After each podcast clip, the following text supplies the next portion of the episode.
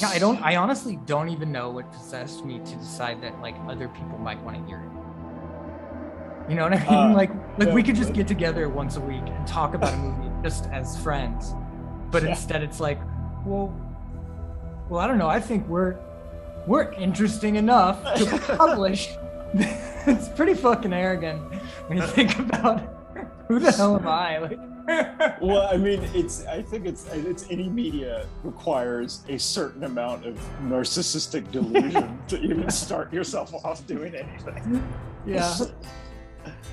I mean, for me, drawing, like, that's the same thing. Like, who gives a shit about what I'm making? It's always that. It always starts out as that. Like, well, for whatever reason, I think this needs to be out in the world. I have no idea why. It just does. Yeah. Yeah. Then generally you find that everything has an audience. Yeah. Yeah, if you just keep at it long enough. Yeah. The right weirdos. Yeah.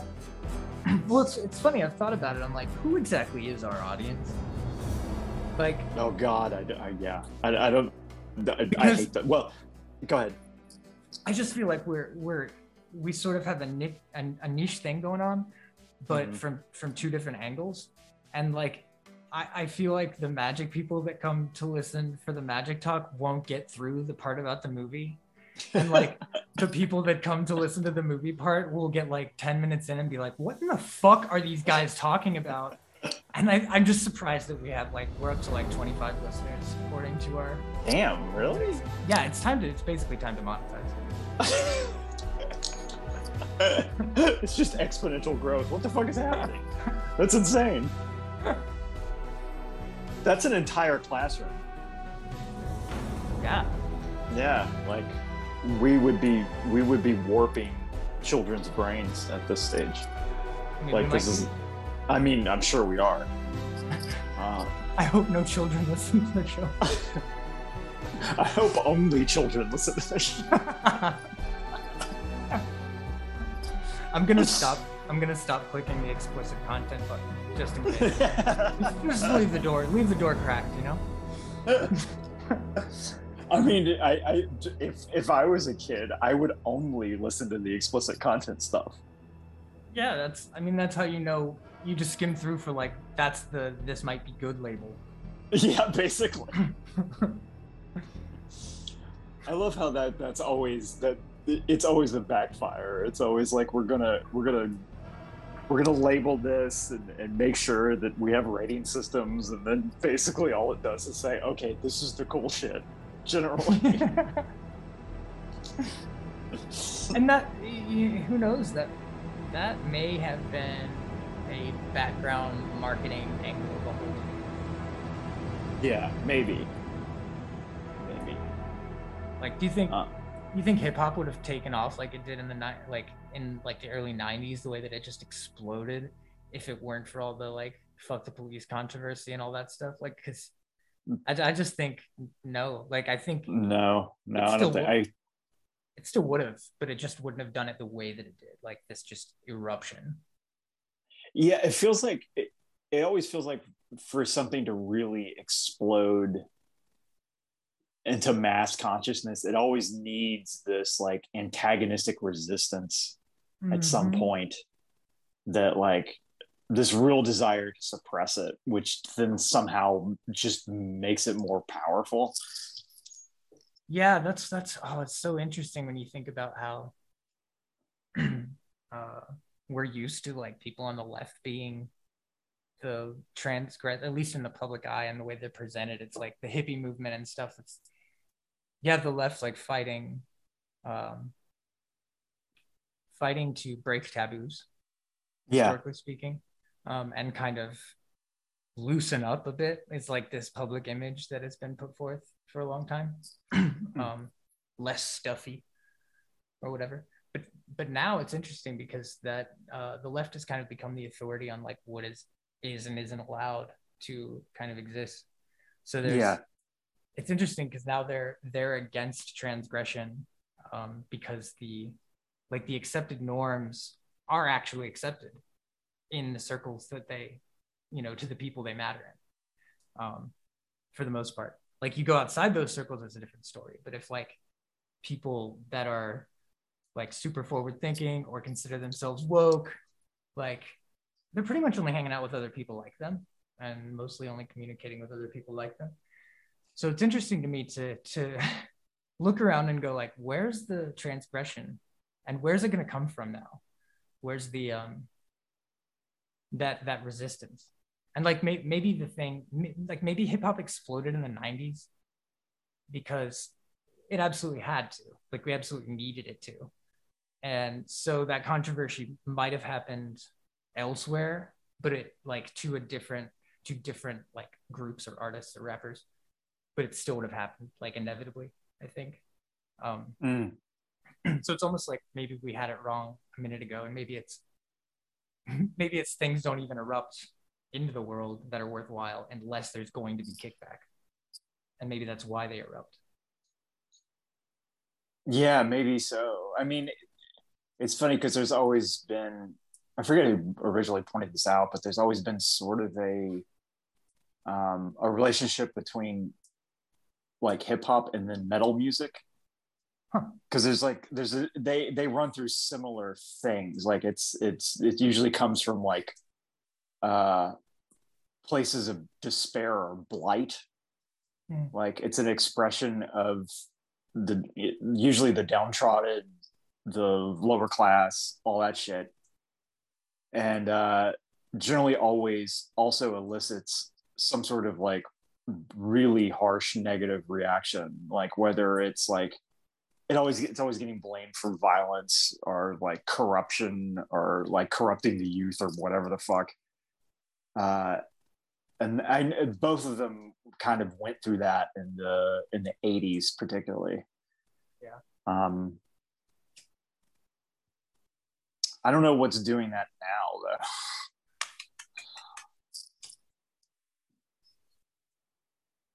now though.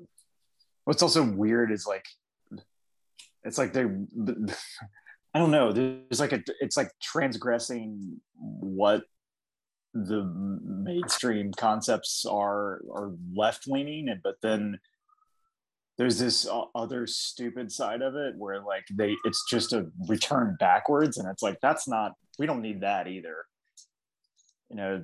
Like I appreciate the antagonism, the revolt against what's being expressed in like most mainstream culture. And yeah, the right is the thing that's like going against it, but then within that, there's these things where like, oh, we're gonna go back to the 50s or something. It's like I don't think that's not the correct answer either, but I do appreciate that there's some energy there. And you know what I'm saying? I don't know. Yeah. Yeah. I mean, I think maybe for us it's like, if you're coming from this more animist mindset, it's like, oh, you guys aren't regressive enough. We need to go back about 30,000 years, 50,000 years, maybe. I kind of think it's like, that's not right, quite right either, but it's close. It's like, like go back really far with a lot of things, but then maintain a sense of newness by like revitalizing things like using AM radio frequencies through the earth to power light bulbs, like stuff like the kinds of tech that we're not allowed to have because it would destroy the economy, because it's a one-time purchase type thing. That stuff is real and has been actively like kept off the markets and out of patents forever. And many, many, many people have been killed to keep that shit quiet. But it's there. Like we could have that essentially like solar punk space utopia here on Earth. We could have that. I mean, I think some of us are going to have that eventually, and then who knows what the fuck is going to happen to the rest of everybody. I guess it'll be uploaded to a beige IBM. Is that the inside color or outside color? Both. Just why did they pick beige? That must have been just the cheapest fucking plastic they could get. It's the color of this used to be white, but I smoke cigarettes in the house. Yeah. It is such an awful color. Like, and there's nothing, like, you look back on that stuff and there's nothing, like, there's nothing retro cool about it. It's just like, this is awful. This is like the mechanical equivalent of cubicles. We just made a technology that looks like a cubicle.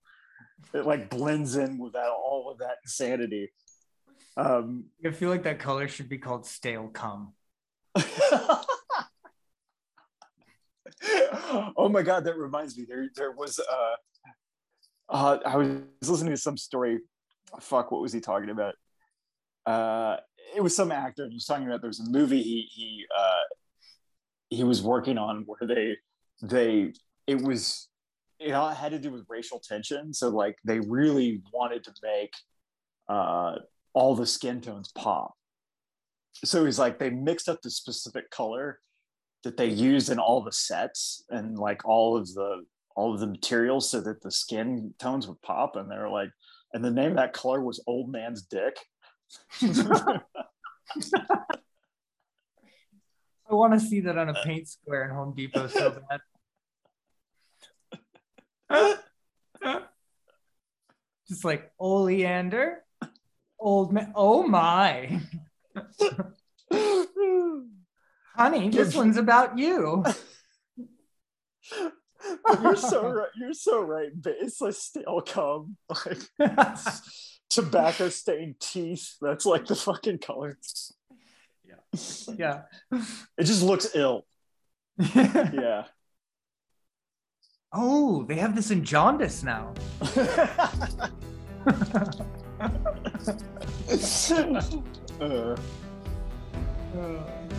Welcome to Soapbox. Today we're talking about whatever the hell we want to talk about.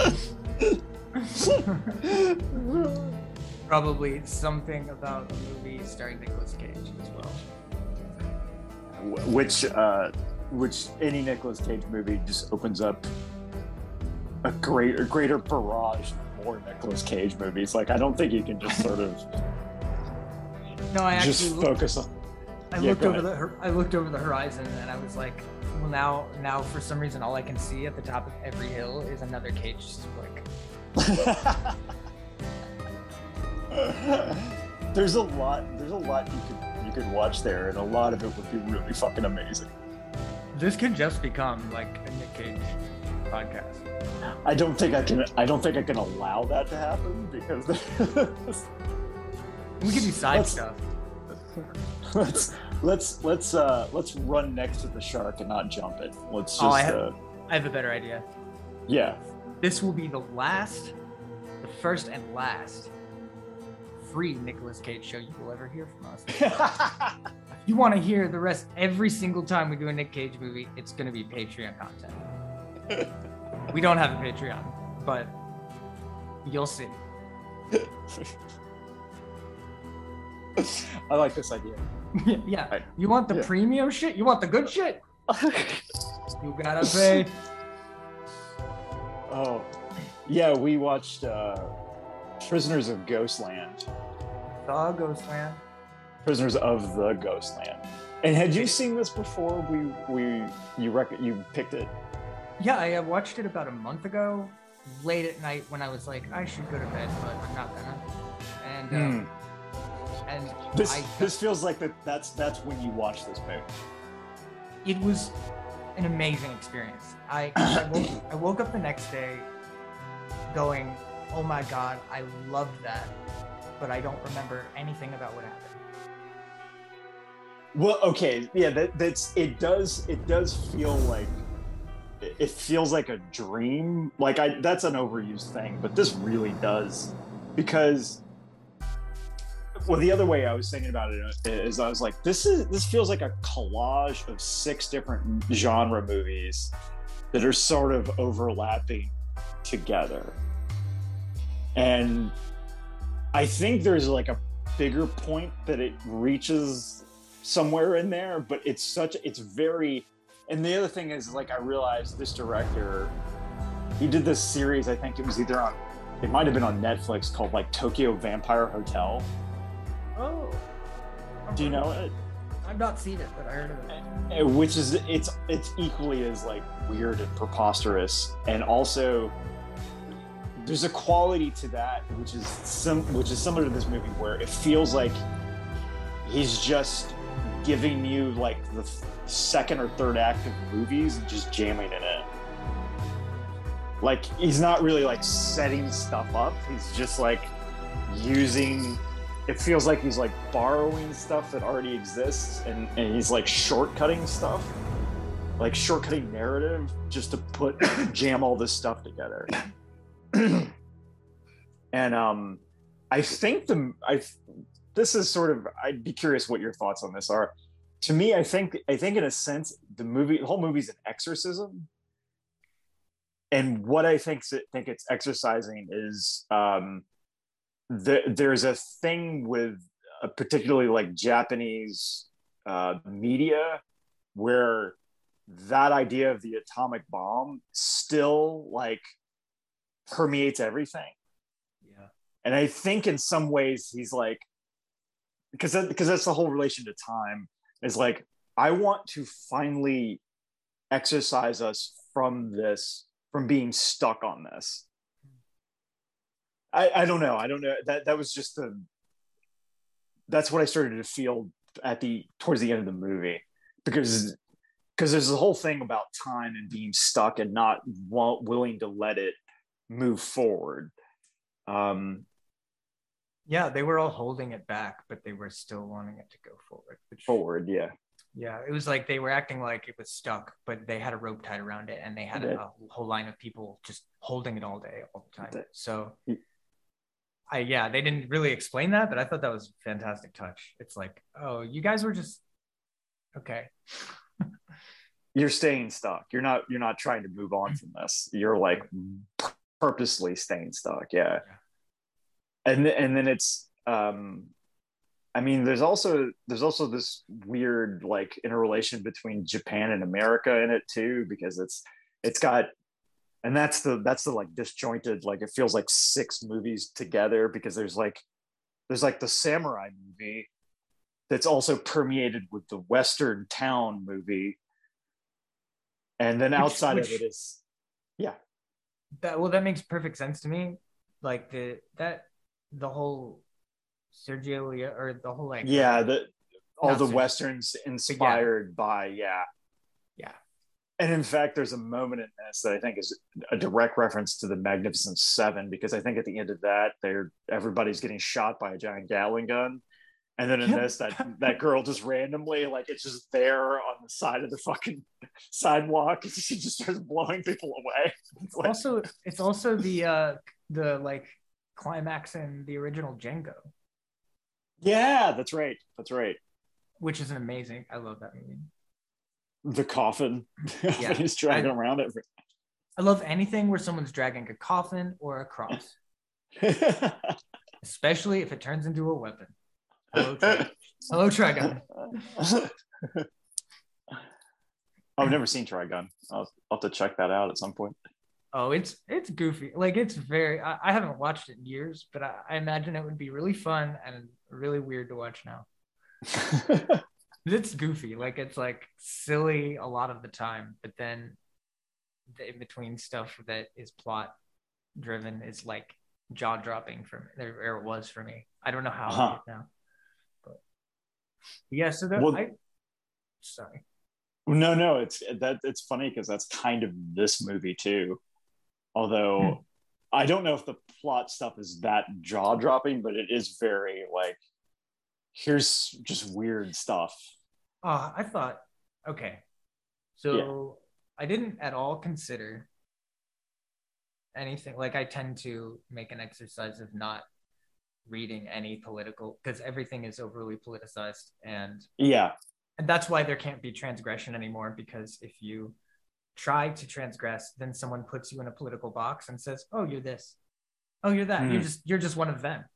You're just one of them. You're not doing a thing. You're never doing a thing. You're just one of them. So what was I saying?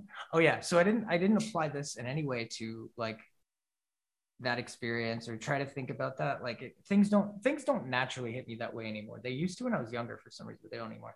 So all I saw was a movie that I literally loved every single thing about. I might even say that this like could become one of my favorite movies ever. Like I'd go that far, especially upon the second watch through. I just adore it. The choices that were made, like having this stark contrast between the total sincerity that it seems like the film is taking itself with in certain moments, and the music, like the music and the stylization, there was just so much effort put into making it feel right. Like you can tell that they fucked with it until it felt right.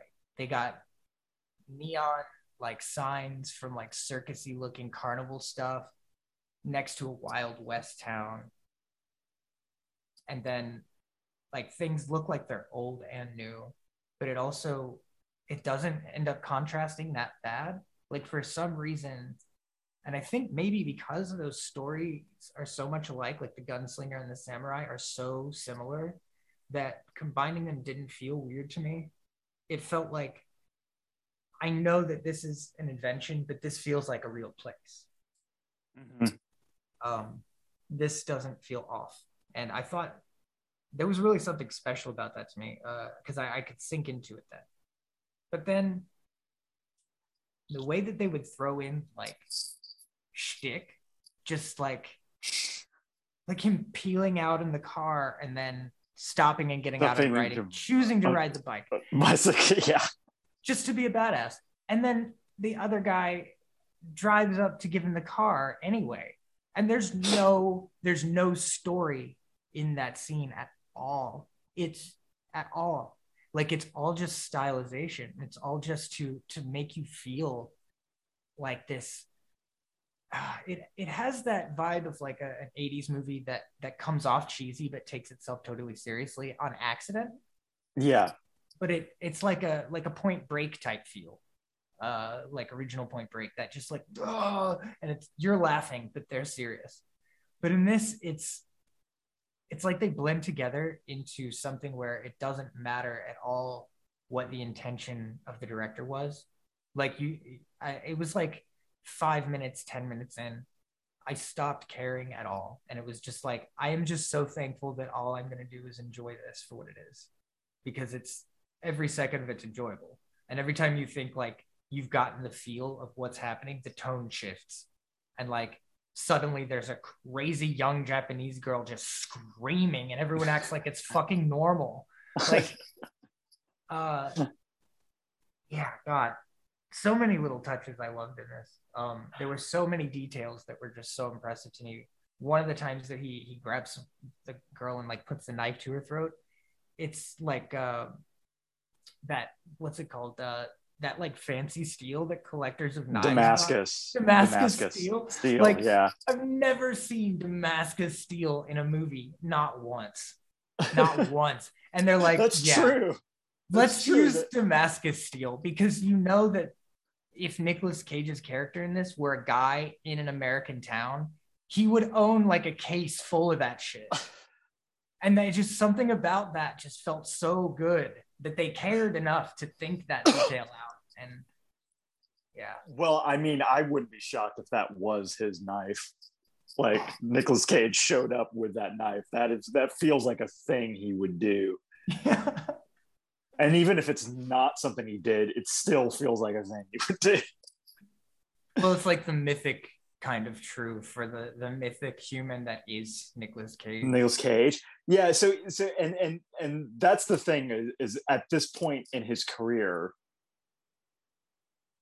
it's always, you're always watching a movie with him, and it's always both his character and him as a person at the same time. Yeah. Like there's always this kind of weird meta quality to it, but it's not ironic. That's right. The thing. There's a greater project that is his life and his body of work that then this is all sort of like interwoven in. Yeah, I honestly, I think I would probably like this more on a second watch, because because there's these types of movies, there's always this like, what is this going to be? Uh-huh. There's always like that part of it. So it like makes it causes you to be a little bit meta, and it takes you out of the like full seated. And it's like you, and this movie is so like jerking, like shifting the gears all over the place that it's like, what, wait, what, huh? What? So I can imagine going like revisiting it probably would be like more fun, because there's no expectation of what it could or might be. It's just what it is. Yeah. And to be honest, like what's on screen is insane. Like yeah. Which also I sort of imagined that like, oh, they found wherever they built that like a post-apocalyptic clock location, that's probably was the heart of the movie. Like they found that somewhere and they're like, okay, we're going to build this entire thing around this, because it's just, and so that, okay. And it, that kind of connects into this other weird subgenre of movies that only happened in like the 80s and 90s, which were these like straight to video sci-fi post-apocalyptic movies that were always like, oh, we have access to this abandoned concrete factory for a couple of weeks, so let's make a fucking movie. And that's really what that felt like at a very high level. Like what they build and put in there is just, I mean, it feels like a really awesome, like, I don't know if you've ever seen like real, like crazy experimental theater and shit where they actually give people budgets. Like, that's what that feels like. It's just like, yeah. you let's have this guy that reads, I don't know if it was Shakespeare. I don't know exactly what the fuck he was reading, but we're going to put him in a mobile office space that's his, that he just like locks up, and then they open it up to listen to him tell stories. And his whole purpose seems to be just about keeping them there. Yeah Oh man, and the guy that says he's protecting the girls by putting the stuff on them, like covering them in fake skin, yeah, like there's no indication that he's lying when he says it. And then later you find out that he's just a creep. Like that's fucked up. Like later he's just like, yeah, you'll be mine forever. And he puts the last piece on that girl's face that took the place of the other girl. Yeah. When she got rescued. Oh, gross. Well, and there's all this weird symbolic thing where it's like build a shell around your trauma or make yourself fake so that you can survive in this world or something. There's like that crazy aspect to it too, because they're all like these like pasted together giant porcelain dolls essentially that he wraps them all in. What's funny? I was like, both that guy and then there was some of the other like American dudes in the that were dressed in Old West attire, where it's like, I feel like I hung out with all these guys at Brooklyn parties. Yeah. No, I'm pretty sure like the first guy in the town which was called Samurai Town. I don't know if you noticed that. The actual name of the town in the film, they mentioned it towards the end. The town is called Samurai Town. Like I clapped in the living room. I was like, yes. Thank you. That is what it is. And that is all you need to call it for the purpose of this film. Like, anything, you don't need to show off. You don't need to show off. It's already a samurai town. That's cool enough.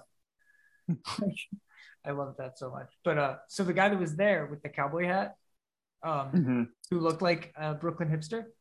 Yeah. Like, I swear I've met that guy in real life somehow. I saw him and I'm like, didn't I play a show with you? Like, yeah. What?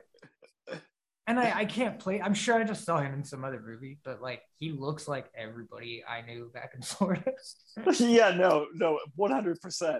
Same deal. I'm like, I've fucking met this dude somewhere. That's what it feels like. I don't know.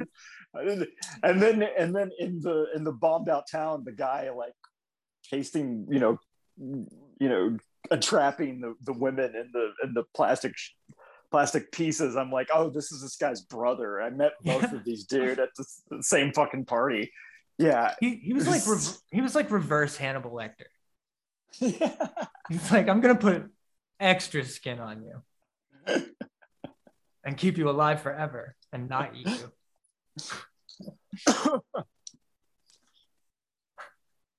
So that was the other funny thing, right? So there's Samurai Town, and then there's the town that where Nicolas Cage robbed and killed. Well, he didn't actually kill the kid. His partner killed the kid.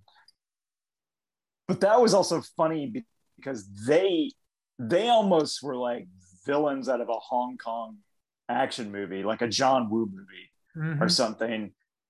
And they go to this town, which is just like, looks like historical Edo period Japan, and everybody's wearing masks. They look like they're wearing fox masks, which that's a thing too, right? Like a fox city, like where it's all fake.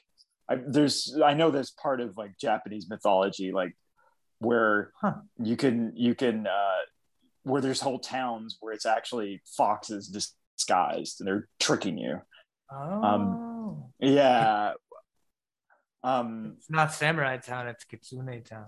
Yeah. And so then they go inside this bank, and the bank is like some weird super modern place. Yeah, that was the best. Like everything about that didn't fit with anything else in the movie. Yeah. And it felt like you stumbled accidentally into another movie. Yeah. Like this scene. And then we go back to the movie that you're actually watching. Actually, yeah, and that's the thing, is that like Nicolas Cage's character is that character in that movie, moving through these different genre movies, and that's what I mean. Like it's like stitched together from all of these different genre pieces that are all sort of coexisting in this like weird liminal super state of like genre movie. I don't know. It actually does make me I really get the feeling that there's some kind of like embedded hyper sigil magic going on with it, like that there's something that they're doing that's really important and personal, and like that actually means something about that. Yeah. But that I don't know, that I get the feeling that it's something that is there, but they wouldn't share with anyone. I don't know why. That's just some, UPG random shit. But like watching it, it's just like, this feels so careful and intentional, and so many details in this were so well thought out that it just feels personal. Like there was something to that. Because I've seen a lot of, seen films with genre shifting or like tone shifting like that. That's kind of dramatic. But this one felt like there was something about it that was particularly personally expressive in some way. Yeah, and it's the difference between that, I think, between this movie and most others that kind of do that, where they're like smashing up a bunch of different stuff, is that those people try to blend things. Whereas this, it's like, when I said like, it's a collage, I meant like, if there's like, we cut pictures out of magazines. So there's hard lines between stuff. Like it's all coexisting, but it's maintaining its own internal integrity. Even like Well, all of the things are where Japanese and American culture meet. Yeah. So, and they all revolve around the bomb. Yeah, exactly. So that's, I think, the key. It's this portrait of the two cultures and the point where they converge at the most trauma and violence, and these spiraling, like fractaling out cultural like genres, and like you get the John Woo movie, which is also the American action movie, and they're almost inseparable the way that the American and the Japanese cinema have always played on one another. Like there's so much consideration and respect there, and like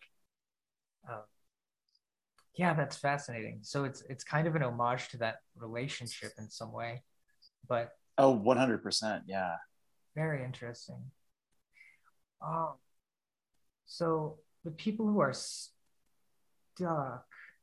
are the people who are stuck in the trauma from that, and the people that are free are the ones that are jumping between genres and experiencing all the things that were built between the two after. Yeah.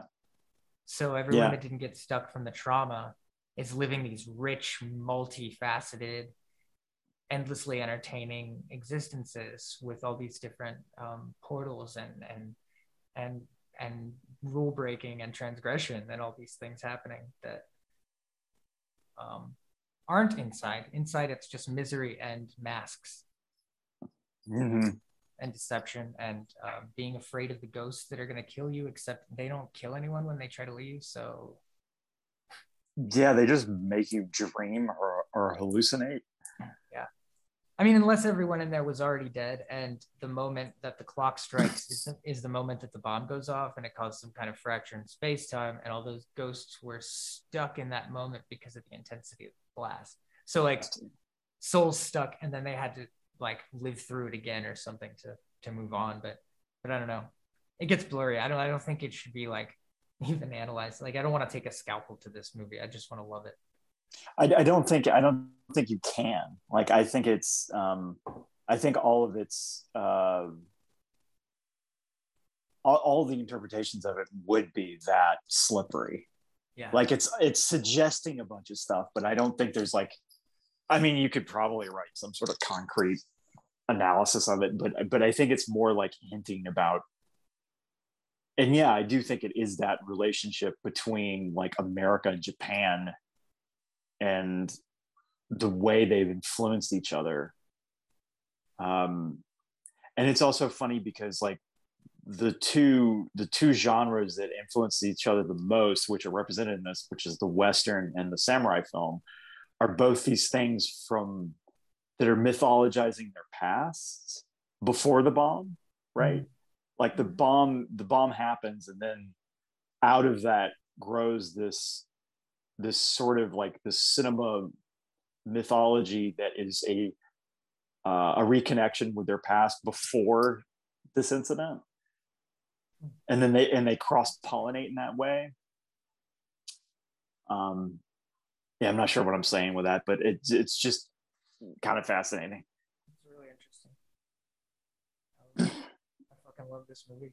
Well, I really, really loved it. Like, I felt so good to see something where it was just like, man, I just think all of that was great. Everything they did.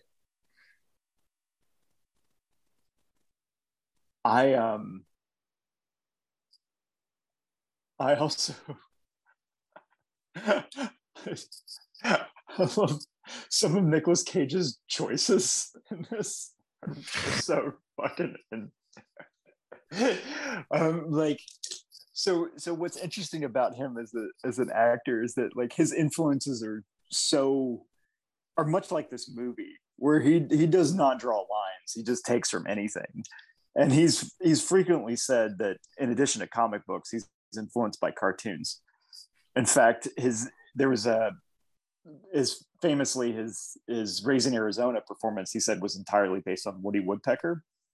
That's the tattoo that's in the movie. And then there's a great scene in this where he like that bomb suit blows off one of his testicles, and then he runs in this circle that looks totally like some Looney Tunes character. That is, there's some really good stuff from him in this. The reactions and the faces he makes where he's being seemingly totally earnest, but it's also hilarious. And I'm like wrapped in emotion, and I'm also laughing hysterically. It's at the same time, and neither emotion suffers from the other. They can just exist together in Nicolas Cage's Eden of acting. Yeah. Yeah, I love that there's that whole close-up monologue he gives where he's just like insanely wide-eyed the entire time, where he's like talking. Yeah. Like just... Oh yeah, I wanted to bring up a couple things. Okay, I want you to tell the story about him when he was a kid, but first, I want to say, how great was it that the governor delivered his own version of Aguirre's speech? Did you catch that? I didn't even think about it, but yeah, you're right. It was like the first two lines were verbatim, and then he went off the rails. Like, he was like, because of me, birds will drop from the trees. He says that. Oh, that must be fucking deliberate. That has to be deliberate. Oh, it is. Yeah. It is. It absolutely is like a tip of the hat somehow. Like that, it's just like this guy represents that kind of asshole, I guess. But well, he is like the imperialist arm of America, right? And like there's the whole scene where he's just throwing money around. No, he says literally, "Bring me America." It's a bag of cash. Yeah, yeah. And he throws it all. And he just gives it to the people. Make it rain. Make it rain. No, so the story that you're referring to was, I read, I think it was in a Playboy interview he gave a really long time ago, and it was about his like first attempt at acting. And what he did is he was riding the bus to school, and he was getting bullied by this one asshole on there every day. So he decided that that night he decided what he was going to do. And so what he did is he got a pair of cowboy boots, a cowboy hat, mirror sunglasses, and wore that with like jeans and a like white t-shirt. And he got on the bus the next day, and he went right up to the bully and was like, "I'm Nick's cousin from Texas, and if you keep fucking with him, I'm gonna beat the ever-loving shit out of you." And it worked. And the bully left him alone. Now the question, which is like amazing. It's heroic. And it's like, yeah, how do you ever do anything but act after that? Because you've just discovered the power to save yourself, to get yourself out of this situation. You changed reality. Yeah, you completely changed reality by changing yourself. Yeah, it did. It affected reality on a permanent level and made it better for him. Like he did magic, which I think he may actually be one of the few actors that is truly in service to the audience. Oh like, yeah, I would completely concur with you on that. Like he goes with the wind. Like he lets things overtake him, and he lets things happen the way they happen. And there seems like there's not like a maniacal control over it, which if you have like that, those kinds of, there are times where you see him act, even if it's like wrong for the scene, like if it just doesn't work, it's still like, somehow it's inspired. It's just not what like we were looking for from our context, but like something's going on there sometimes where I truly think he's doing like partial possession, and it might not always be the correct role, if that makes sense. Yeah, you know, it's there was a while back where there was a you know the Reddit AMAs where they have someone come on and they Reddit throws questions at them and all that. So there's one with Ethan Hawke, and someone asked Ethan Hawke about Nicolas Cage, and Nicolas Cage was like, "He's brilliant." and he's tapping into a type of acting that is like pre-Hollywood Commedia dell'arte, like something else entirely. Ethan Hawke said that about Nicolas Cage? Yes. See, that's cool, because I feel like Ethan Hawke is pretty underrated, to be honest. And I really like him a lot. He's definitely done some really interesting movies. Most recently, Northman, right? Yeah. But that just it's like Nicolas Cage is, his whole thing is like wild archetypes or something. There's something very primal about what he does. And I think he's even called it like neo-shamanism or something. He's actually referred to it as that. Oh, well then he knows exactly what the fuck he's doing. But I'm trying to remember if that was directly in relation to him performing in Ghost Rider. Oh, wow. And that's my other favorite part about him is that he is like, he's beyond reproach. He'll just be in anything. He doesn't care, and that's what makes him amazing. That's invincibility. Yeah. He's got a lot of Kongrapon. I think that's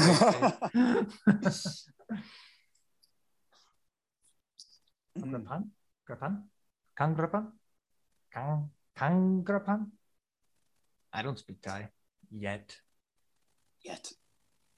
There is that really like it's like striking a bell, or that like ringing that is in some of the words. Yeah, that like forcing the sound up through your nose instead of your mouth. Yeah, I enjoy it. Like after my Danish is coming along pretty slowly, but after like getting used to the way certain things are said, it's not that weird to try something that's that far from English, because it's like it's already like that barrier's been broken. Yeah. Isn't Danish supposed to be really hard to learn, isn't it? It's going to continue to be really hard to learn for a very long time. Mm-hmm. But I get, now that I actually get my residency card, I can go take free classes soon. So I can actually, that's cool. Yeah, in person, which before I tried to take classes here and they, went back into COVID stuff. So didn't want to do it online. I was like, I'll just do the app. It's actually, I'm wondering, like, what are the differences in how you're using? Okay, because much like we were just talking about, like Thai, there's that kind of ringing, like the like nasally kind of thing. I remember talking to someone who was like kind of teaching me like some Arabic words, and it's like one of the things they do is that you really go way deep in the throat, like almost like down to where your jugular notch is. Like it's like really like based in there. And so it's fascinating how all these languages will, like, it's completely different facial structures. Like you're using it in such different ways, your voice in such different ways. Mm. Yeah. I don't know if Danish has stuff that's like that. Oh yeah, I mean, so English and Spanish, I feel like, are really. Granted, I can't speak Spanish. They just seem like they're languages you can speak kind of from your throat. Like you can kind of just like, you can kind of talk up here, but like you cannot speak Danish like that. Like my wife's voice is a little bit lower when she speaks Danish, because you have to control your diaphragm, because there's a lot of I don't know how to explain, but like there's a lot of really hard stuff to learn. There's a lot more vowels, for one. Mm. Like a Y is a E, like with your tongue against the back of your bottom teeth. and your mouth almost closed. And then like an O is with your tongue all the way back and an O made with your mouth, and it's O.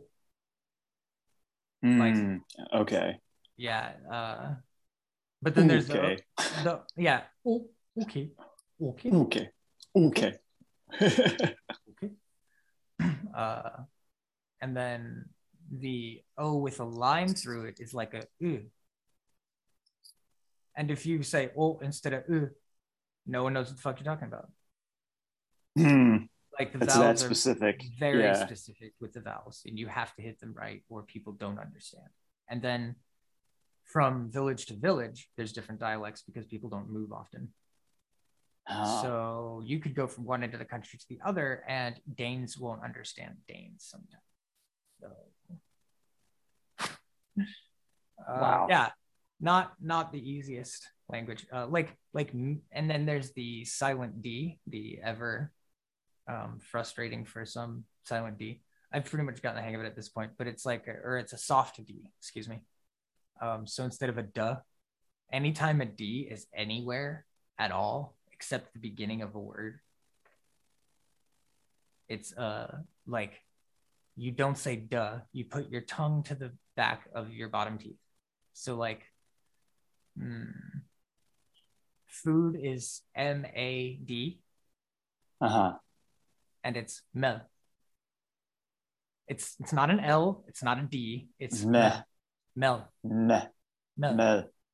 You have to like, you have to push your tongue forward and into your back teeth as you say it, like mel. And it's so subtle, like until you learn to hear it, and then you can hear it.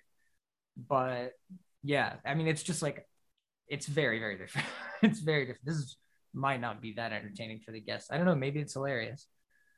Well, no, because I think basically what it is that Nicolas Cage is the Danish of actors because he's got more vowels and sounds than everybody else. That's true.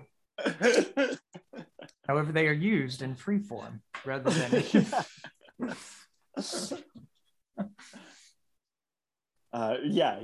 like, I will go into all those territories that no one's using, and I will just fucking explore them and use them all. Man, now I really want to see that.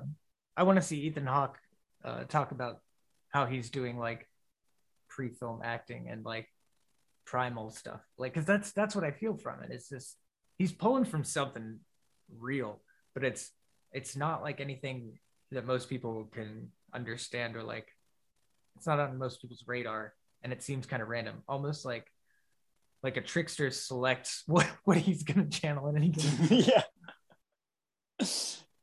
Well, then it's also like what it's that, but plus the director, right? Because the director is also, because who knows how many takes he's doing of this stuff, and so the director is like selecting is also helping shape that performance in a weird way too. So like, which is just crazy to think about. And he has range where he'll be very grounded in other things. And well, I don't know if grounded's the right word. Let's say, quote unquote, real, like some will feel more real or like, I guess, traditional than others. Yeah. Like the context makes a little more sense. There's a great, actually, it's a Werner Herzog movie. Have you ever seen Bad Lieutenant? Yes. I did during a very dark time in my life where like, it didn't hit like it was supposed to, because like he went to go smoke crack and I was just like, good idea, I'm gonna do that too. Oh no. Okay. Like I'm like, okay, yeah, this, I don't think this movie's made for me at this time in my life. Oh, did you ever finish it then? I don't know if it matters. I don't know. Okay. If I did, but I want to. I've kind of been saving it because at this point it wouldn't bother me to like watch something like that at all. Maybe we should save talking about it then, because well, it's a Herzog and it's a Cage. We're going to do an episode on it. Because those are two forces of nature that I respect and work with regularly as a magician.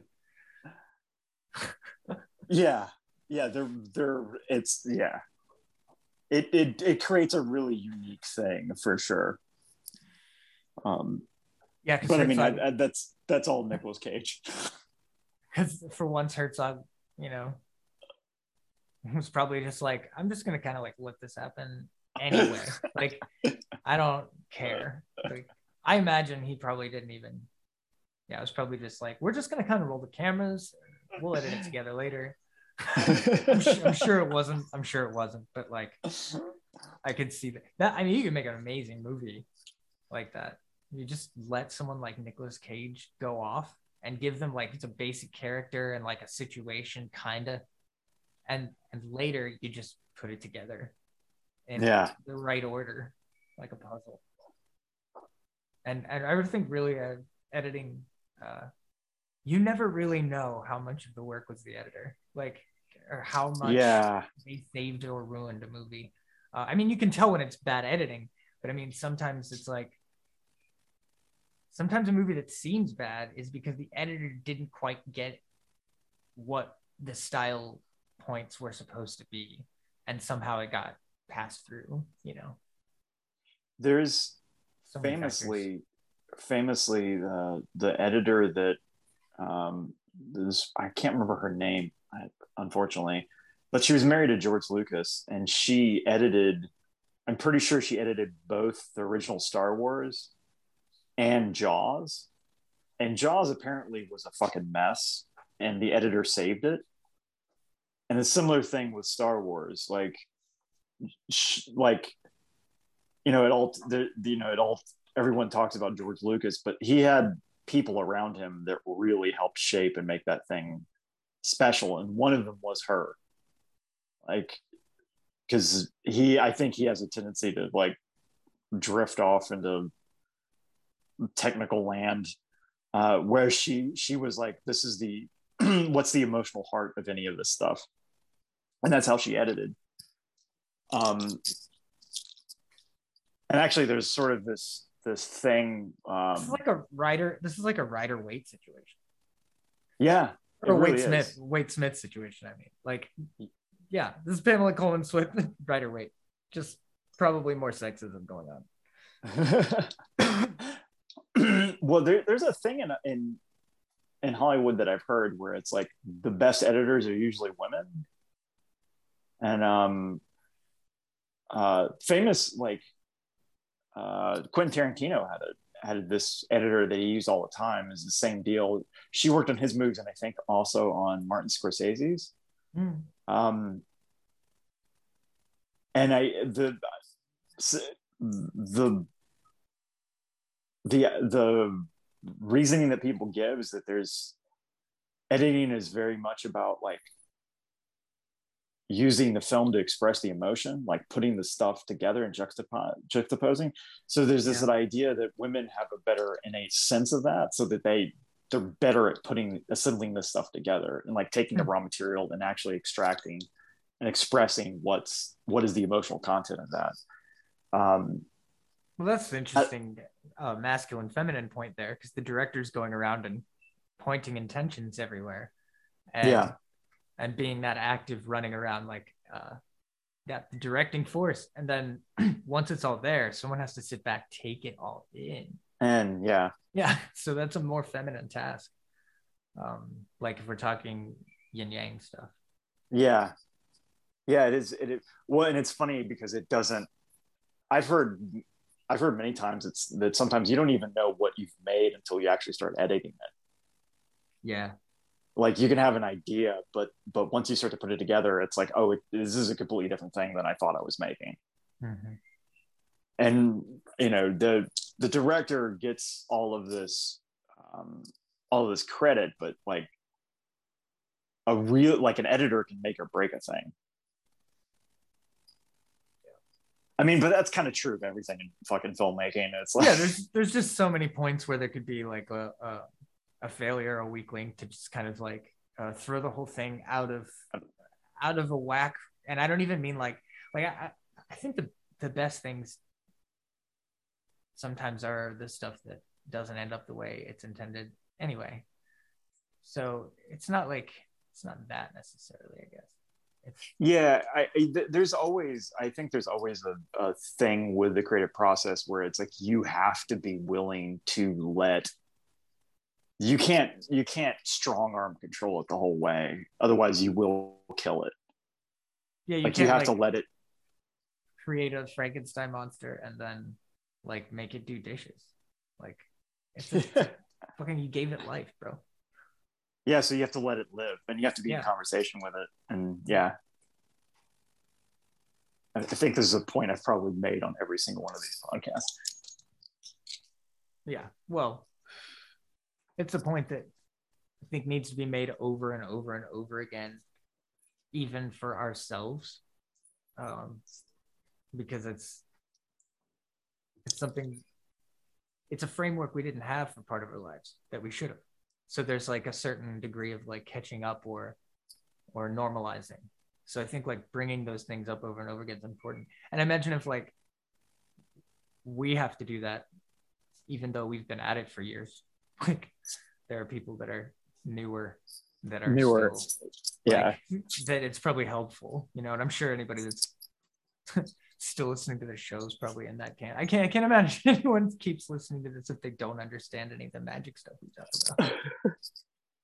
Except for maybe like an old friend or something, you know? I don't know. Maybe an episode here or there just to be like, what's Brian been doing? Oh, I don't know how I feel about this. There could be just one person that's like, I fucking hate these kooks. I just got to get more ammo for how much I hate them. I mean, that's a mark of like, you know, you're starting to make it, right?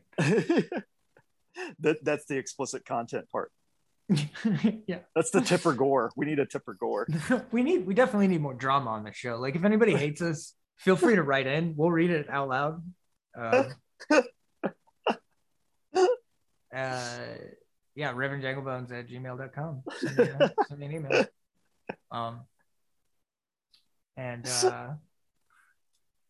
Yeah, and also I wanted to bring up the drama about, because that's like high drama. Like you got your mic like a month and a half ago now, and you've used it like once because it just keeps working out that like either like your wife's sleeping or you're in Georgia or like, yeah, it's just amazing. It's amazing, and you used it like one time.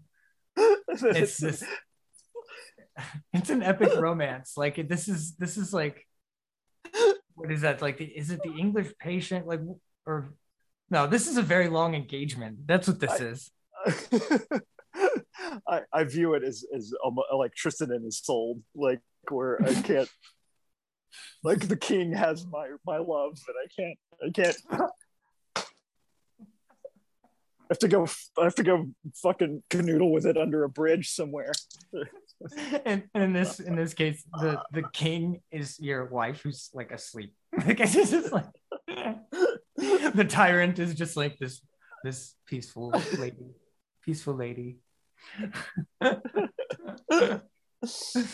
Oh, yeah, it's God, like fucking night shifts are terrible. They ruin everything. I think just jobs ruin everything. That's true. Regular jobs, like working for other people. Yeah. By the way, are you picking up the air conditioner in the background? Yeah, it's negligible if it's there. I don't care. Okay. I can't hear it. I had to move rooms because I was podcasting in the bathroom, and then my wife needed to use the bathroom, so I had to switch rooms.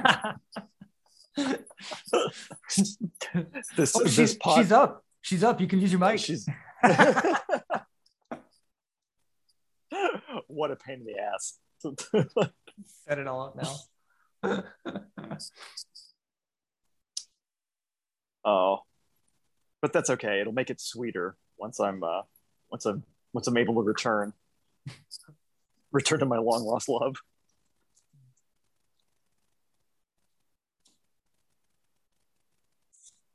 I don't really even know what to talk about after the movie, because like all I've been doing is studying Thai occultism for like a month and a half or something. Just obsessed and like trying to understand their system and how it all fits together, and like what we have analogs of those things for in the West already that we could kind of cobble together, and what we're not, what we don't have, like the lineage magics that they actually use to like cohere this stuff. And yeah, that's like all I've been fucking thinking about for like. Do you think is the lineage of it, because that's the thing, so there's like monks, and then the Ajarns are sorcerers, right? They're different than the monks. Well, yes, they're different, but they're not thought of as sorcerers. Ajahn just means teacher. Okay. But most of them become monks first because it's basically free training. Because you inevitably get magic powers like by doing monk training. Like you essentially just, anyone gets magic powers if they have discipline and use their mind like a gymnasium. And then they leave, and the monks know that this happens, and they're just cool with it, and like they work with them and everything. So, but like technically, there's not magic in Buddhism because it's a distraction, distraction from enlightenment. But the Lersi, Rusi, or Rishi, they're all, well, I guess the Rishi are like the Vedic equivalent. Or analog that. But they came before the Buddha, and the Buddha even like consulted them on his path, and then later they ended up consulting with him. But but they were just like these wandering monks, ascetic nature monks who just wandered around in the wilderness and knew like really powerful magic, and they're deified, and there's basically an infinite number of them, and very little is known about them in our world. But like, so there's this interesting thing where magic existed in these ways in Thailand before Buddhism came there. So Buddhism came, and then it all intermingled, but the original still exists, and they coexist and cooperate. That's amazing. Like, it's mind blowing. I mean, because like if I was to be one of these people in a Western context, it would be like I go and join an Orthodox monastery for like 3 years, and then I'm like, okay, I'm gonna stop because I want to go summon demons, and then the fucking monks would be like, oh, cool. No, not only cool, but then you see them at events and ceremonies and things where both meet up sometimes, and you also have relations with them where you trade materia, and they actually help you do your magic by giving you holy dirts and bits of broken Buddha statues, and there's like an actual cooperation. And the Ajarns, like you would think. So I like to think of it as the equivalent of like going to a mega church and getting your, like if they had magical training, or going and becoming like a Catholic priest for a few years. Them knowing that you're just doing it for the credentials and for the ritual training and like learning the prayers and stuff. And how to make holy water and all these things, so you can go be a better witch. Yeah. And then being cool with that and supportive, because it's your deal, right? Because that's the nature of Buddhism. They're like, well, it's your life, like that's your path. It's not our job to like police that. It's just we just think this way is the right way. Way, yeah. Which is how Christians are supposed to be. Yeah. So like imagine. A world where that's like that we could have that, but we fucked it up. But also if we had that in the West, we would have, I keep saying, every time I say West I cringe, because it's like the Northwest. It's the white people in the Northwest of the world, mostly. But they would be cursing each other.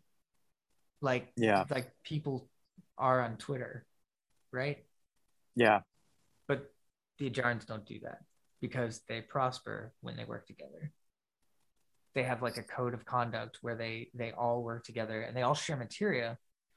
So like the talisman I'm wearing right now is the most potent thing I've ever had in my, like, touched, encountered in my life, like, ever. And there's no necromantic materia in it. It's just holy plants that were ritually grown and harvested, like prayed over and you know, katas and mantras over them their whole lives, compiled together with astrological time incorrect at every step of the way, with, you know, all these different dirts from various temples and all this stuff compiled, prayed over, just endlessly ritualized and endlessly holy, like, poured into this. But this thing couldn't exist in the West because our people don't, for one, have that kind of dedication and time, because they don't have the infrastructure to support a spiritual way of life. Because it's just not there. We have, you're a monk and you just do, you can do like orthodox things or you can give fuck, right? Like, yeah. But also because you don't have the cooperation as a tenet, as something that's instilled and in place in the system. So this item can't exist because I don't know that many people that have this powerful of materia to source, to trade with me for stuff that I have that's useful to them, so that, yeah, I can have something that, because I don't, you know, the Ajarans don't have the time to go collect all of this stuff themselves. They couldn't make these items of such potency without that network and that mutual relation. And I'll be damned, like, that to me is, I like everything. It's like so many things that I've complained about my whole life about the world. For one, magic not being real to everyone, and it not being like, because it's kind of like in Thailand, they think if something's going to help you, you're a fool to turn it down. And that's more, it seems, from what I'm gathering, it seems like that's more of a Thai sentiment than, you know, it's definitely not a Buddhist one, right? So, but that's why there's this cultural say yes to magic thing there. But there's still the reverence for Buddhism, because the Buddhism isn't oppressive. It's not looking down on anyone or trying to, like, ostracize anyone for doing the magic. They just leave them the fuck alone, and then everybody gets along. And it's, yeah. Yeah, it's I guess it's not seen as competition. That's the really, like, what you're saying, like, they're interwoven together, and that's, like, I think you could like, you could do this here, but you would have to be sneaky about it. Well, and how are you going to get, like, what material are you going to use that's that potent? How many sites are maintained spiritually, like a like a you know, a Watt or a monastery? Yeah, I mean, the things I think about are, like, there's, like, isn't it Trappist monks that'll, like, raise honey? They'll raise their own bees. They'll create honey. Like, you could. That's the. I'm thinking, like, that might be the closest we could get, where it's like they are making stuff to support their monastery. Yeah. But yeah, and it. I don't know that it'll have the same potency, but like that might be an option. Because I've often gone into places where, I know there was a place in Paris I wandered into once that was like, this is all from this specific monastery, like these candles and waxes and soaps and like all this stuff, like they make it there.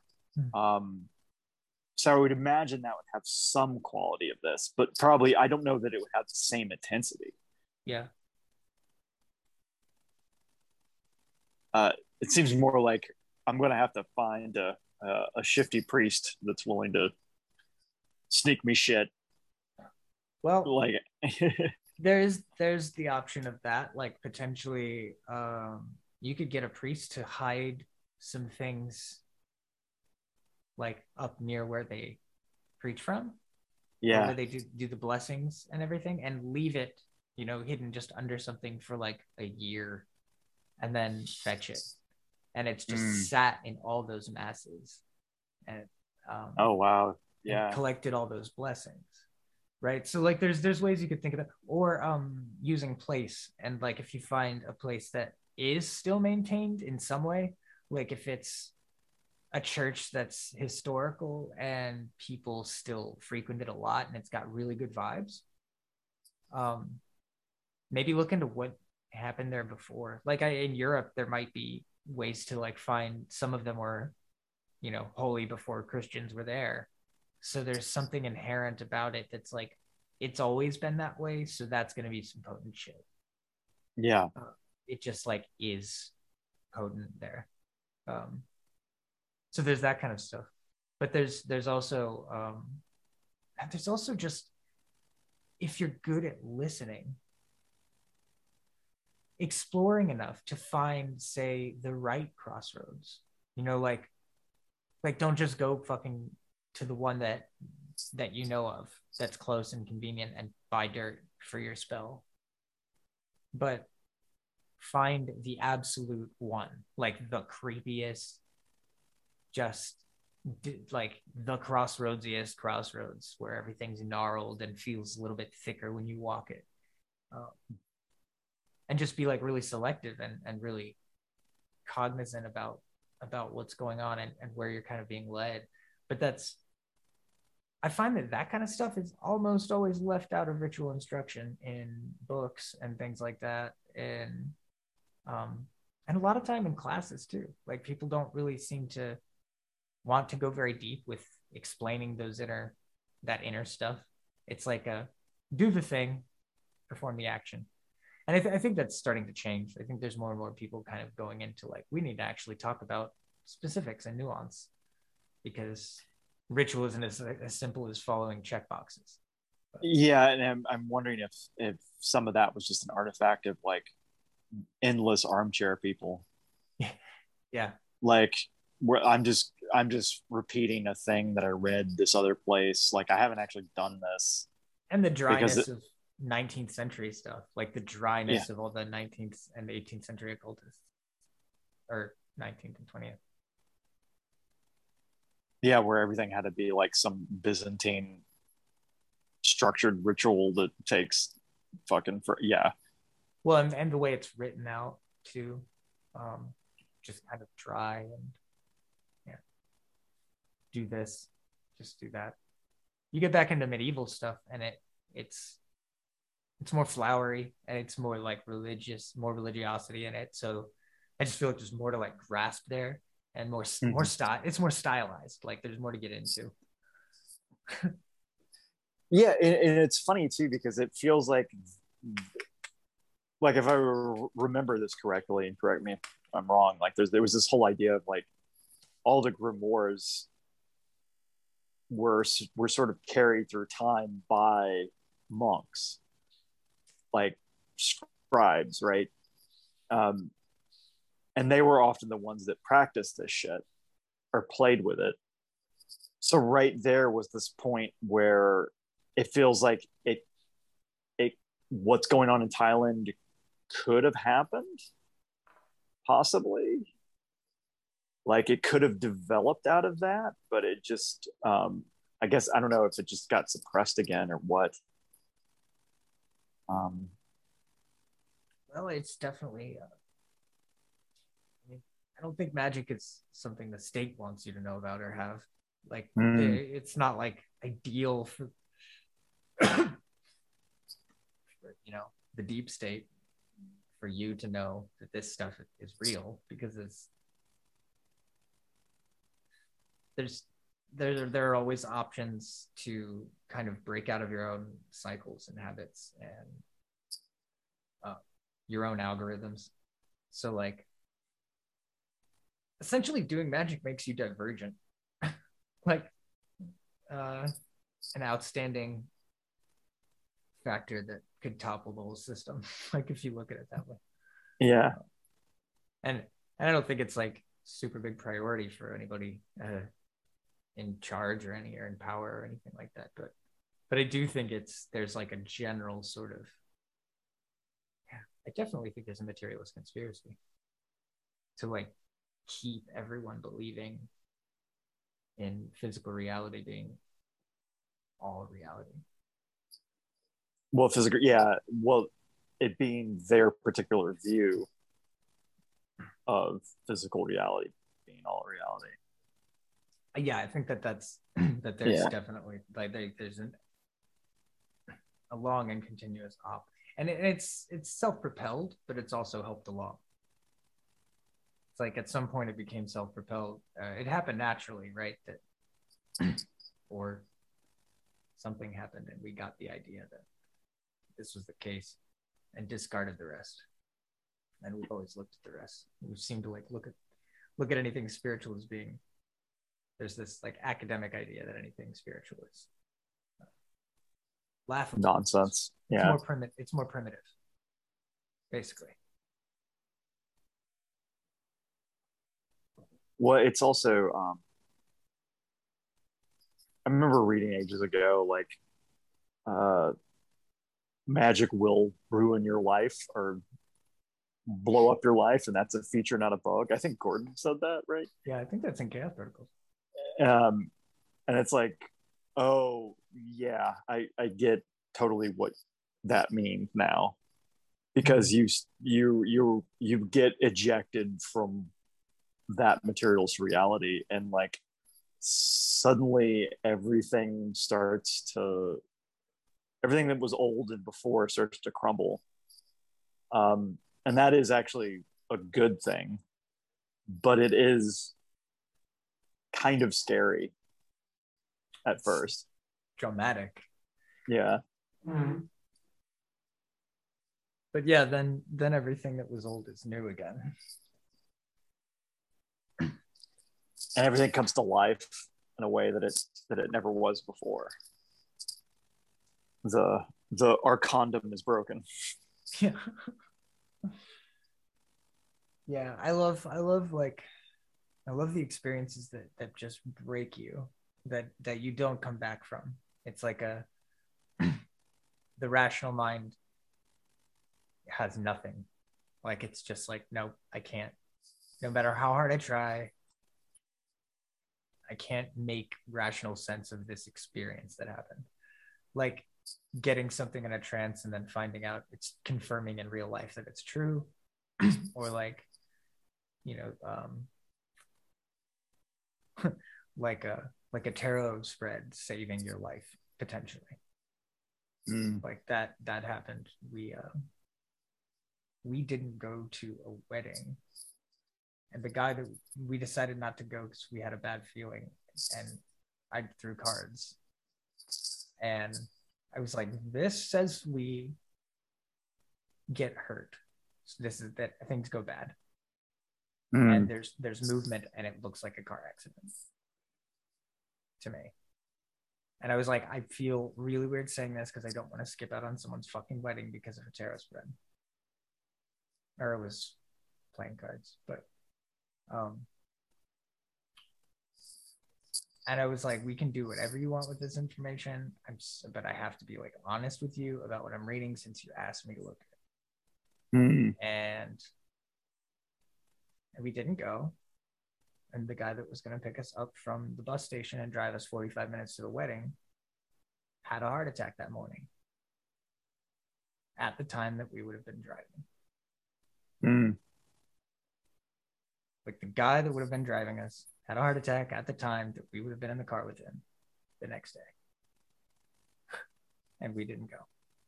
So he was home, and the ambulance came and got him, and we didn't go off the road. So it ended up basically saving three people. Potentially. Yeah. Yeah, that was 6 months ago. And it's just like, that's just a recent one, but like the things like that where you just, you go, well,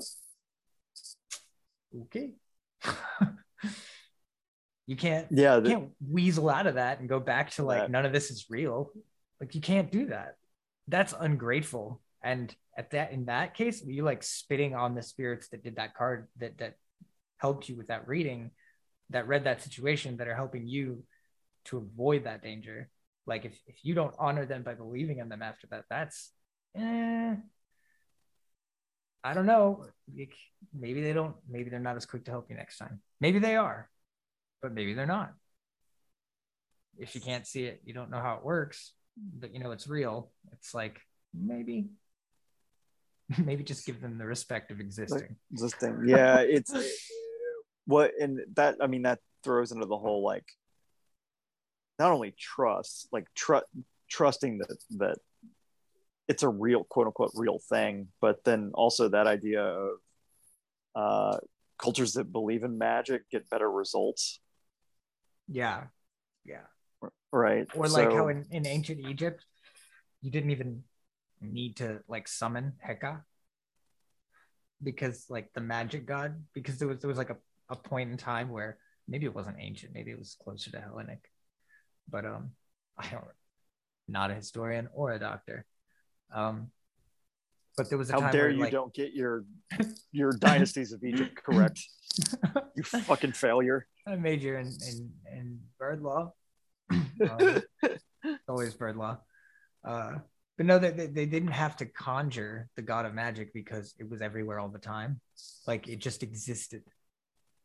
Like all the time, it was just present because so many people were doing magic all the time and invoking it all the time. Like there was something I read about being like, there was accounts of magic was so thick that the god of magic didn't need to be summoned. Oh, that's fascinating. Oh, wow. Yeah. It's like that. That's the kind of the same thing. It's just the extreme version of it, right? Like if everyone in the culture believes in it, they're creating a field of like allowance for possibility. Because one thing that no one can weasel out of is it's lab proven that like in many different ways, not just with light being particle wave, but that observation affects reality, physical reality, or at least the perception even of others. And there's, yeah. So that's,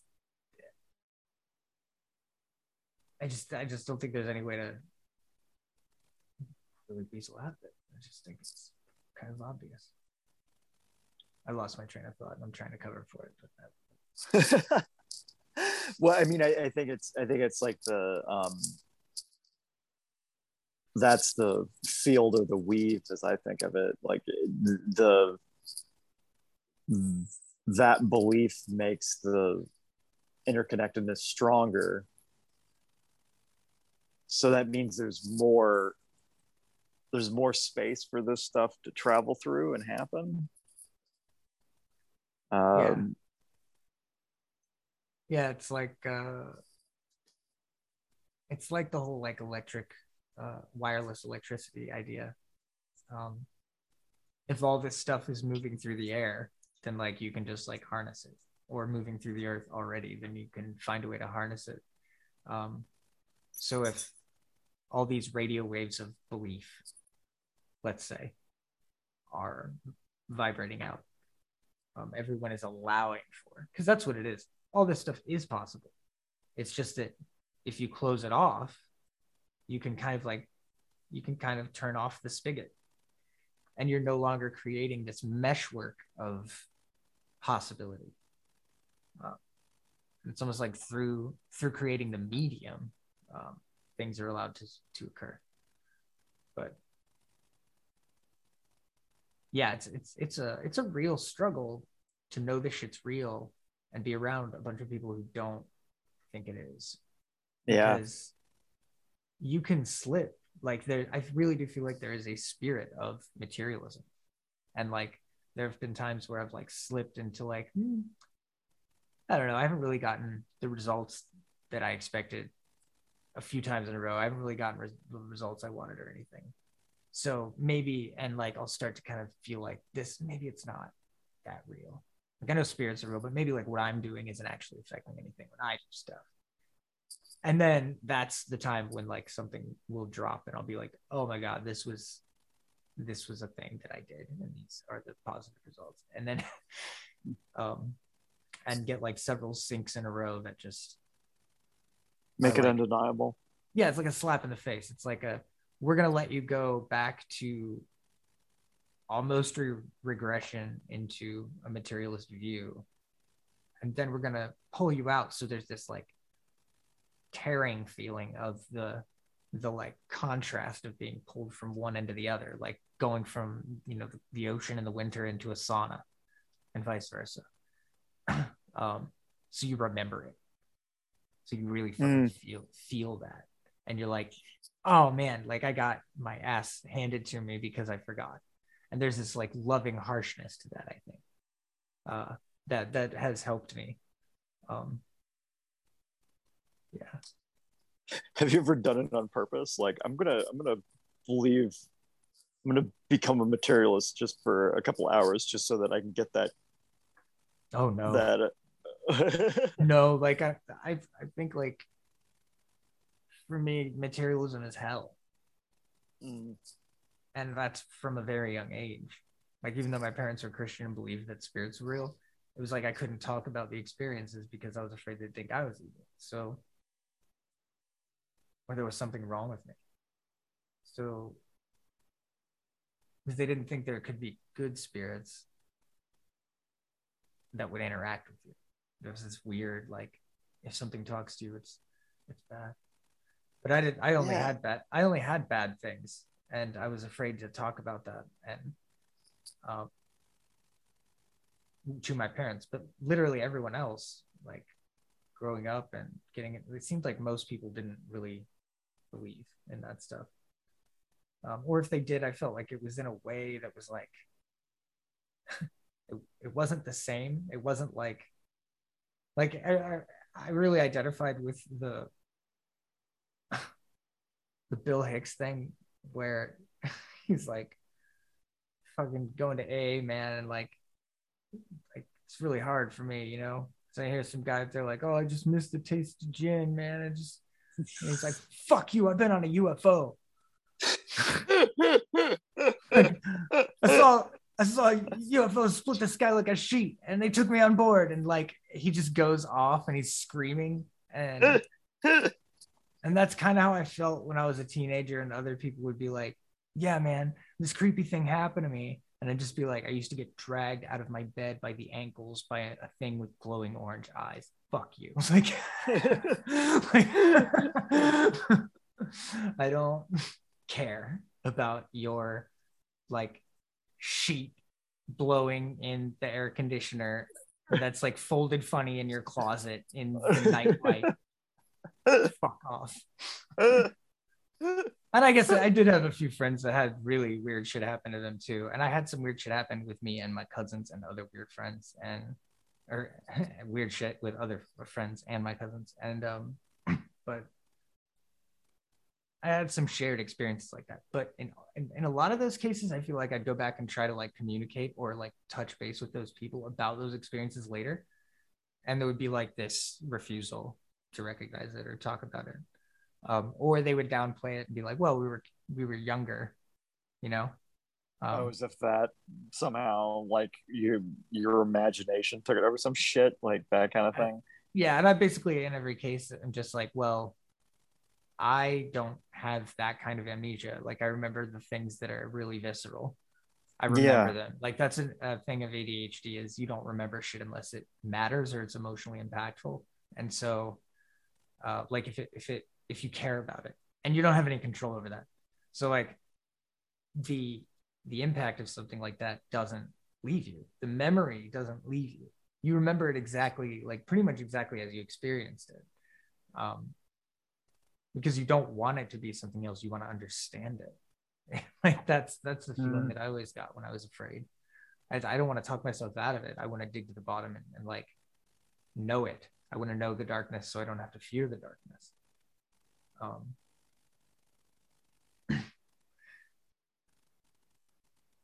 Yeah. Yeah. Sorry, go ahead. No. It makes me think of like how there's all this. There's all this effort to try to make it seem like our memories are all false. Like that's a thing that's come up. Popular discourse that like memory is a fluid thing that then like so it's none of it's you're not there's no reality to it or something it doesn't. I feel like NPR like, has a whole show on that every week. Yeah, like it's just and it at this point it just I'm deeply suspicious of it, and I feel like it's just people trying to tell you that to not trust yourself. Yeah, is what it really boils down to. Deferring the authority of like who has the authority over what a genuine experience of reality is, deferring that to someone else and getting you to agree to outsourcing and that's part of like what. So that's the priest class. That's the priests that spoke Latin when the lay people did not. And no one else was allowed to read the Bible. No one even understood Latin mass, but they still had to go because they were afraid of the fucking church. Or even if they were religious, then that's kind of worse because then they're blocked from that scripture and the things that they weren't allowed to study it themselves. Like that's basically what the Reformation was. A lot of that was about was translating into English was a big deal. A big fucking deal.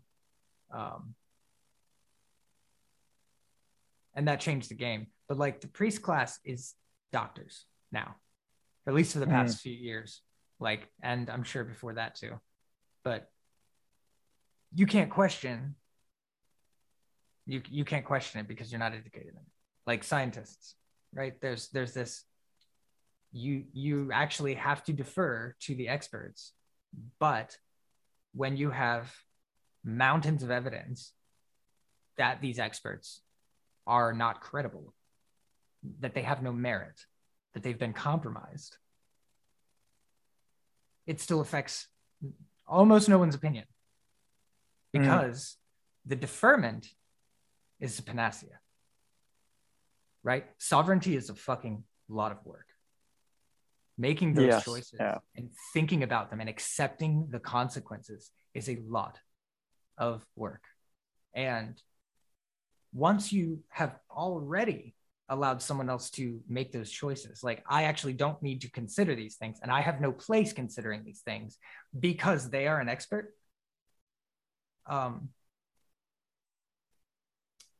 That's lightening the load.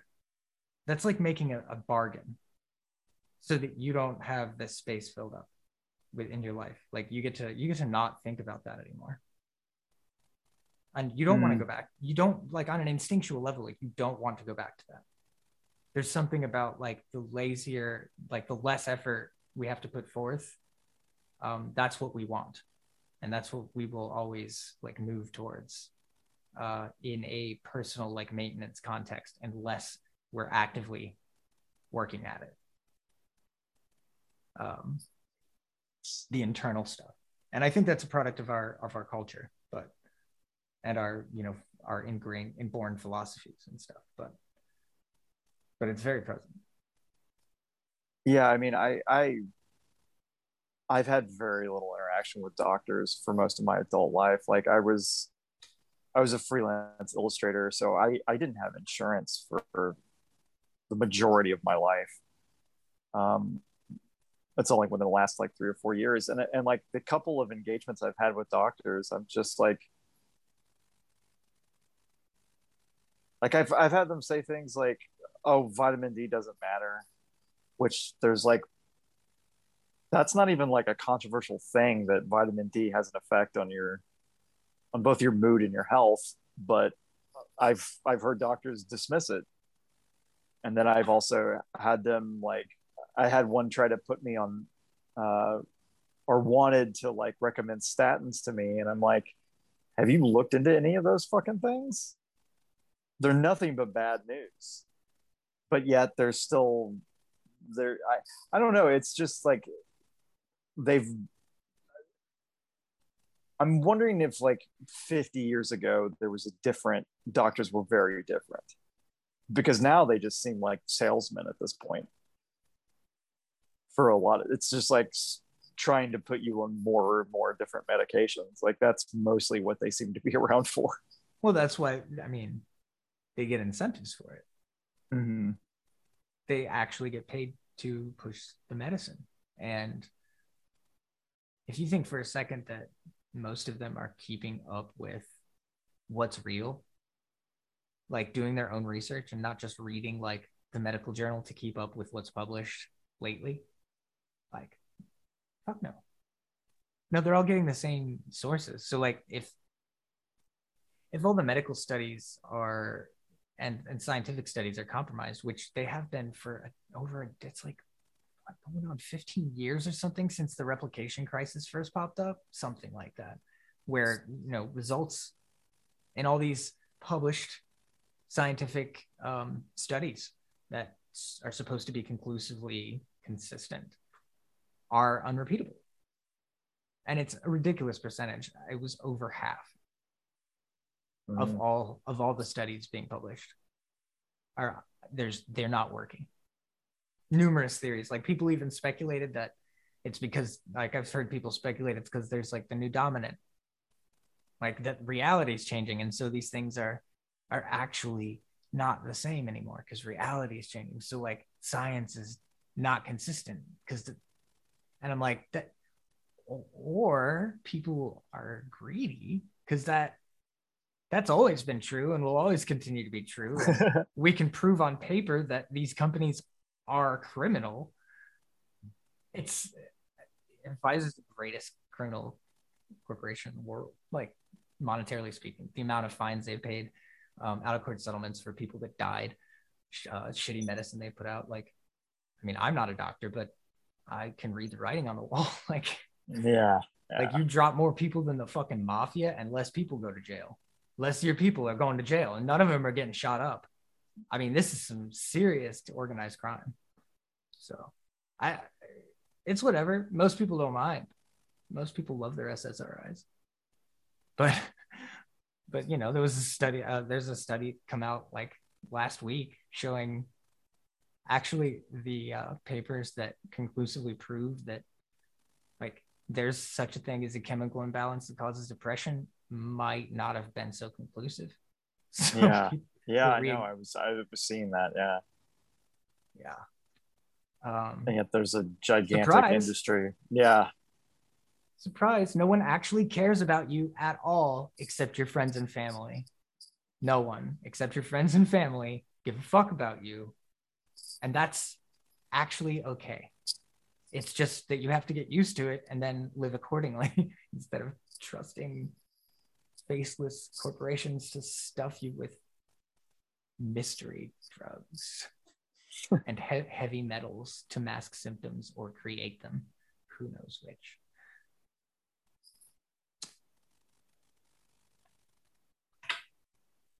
Anyway, this is a fun episode for everyone who joined for laughs. I mean, I think it would be more okay with it if they all wore white suits with cowboy hats and red gloves. I mean, yeah, at least. No. If they just treated it like used car salesmen and were just like open about that, I'd be fine. If they were just the cartoon villains they actually were, they just accepted it and embraced it and dressed the part correctly. Yeah, because there's something very like if the stove is red, don't touch it about that. You know, there's like this very there's a lesson in here for people. It's not just trying to fuck you over. It's like this is the universe teaching you that what a snake oil salesman looks like, and that's okay. Like that's a lesson everyone needs at some point, but it shouldn't happen. You shouldn't have to learn that lesson and have it be fatal, which seems to be happening a lot. I mean, that's just not fair. I mean, it's not, but it's just where things are right now. Yeah. I mean, used cars, like, maybe it smells funny, maybe it breaks in a week, but like nobody, I mean, maybe the brakes don't work, but probably not going to be something like that. It's probably going to be something stupid.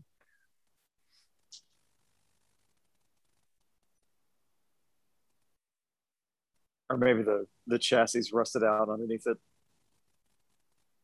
Don't know. Yeah. It just breaks. I mean, I think that is exactly what we're dealing with. The chassis is rusted out underneath this thing that they're selling us. No. And so the wheels are going to fall off any moment. Well, they're driving at 60 over speed bumps right now, so that bitch is going to snap like a Twix.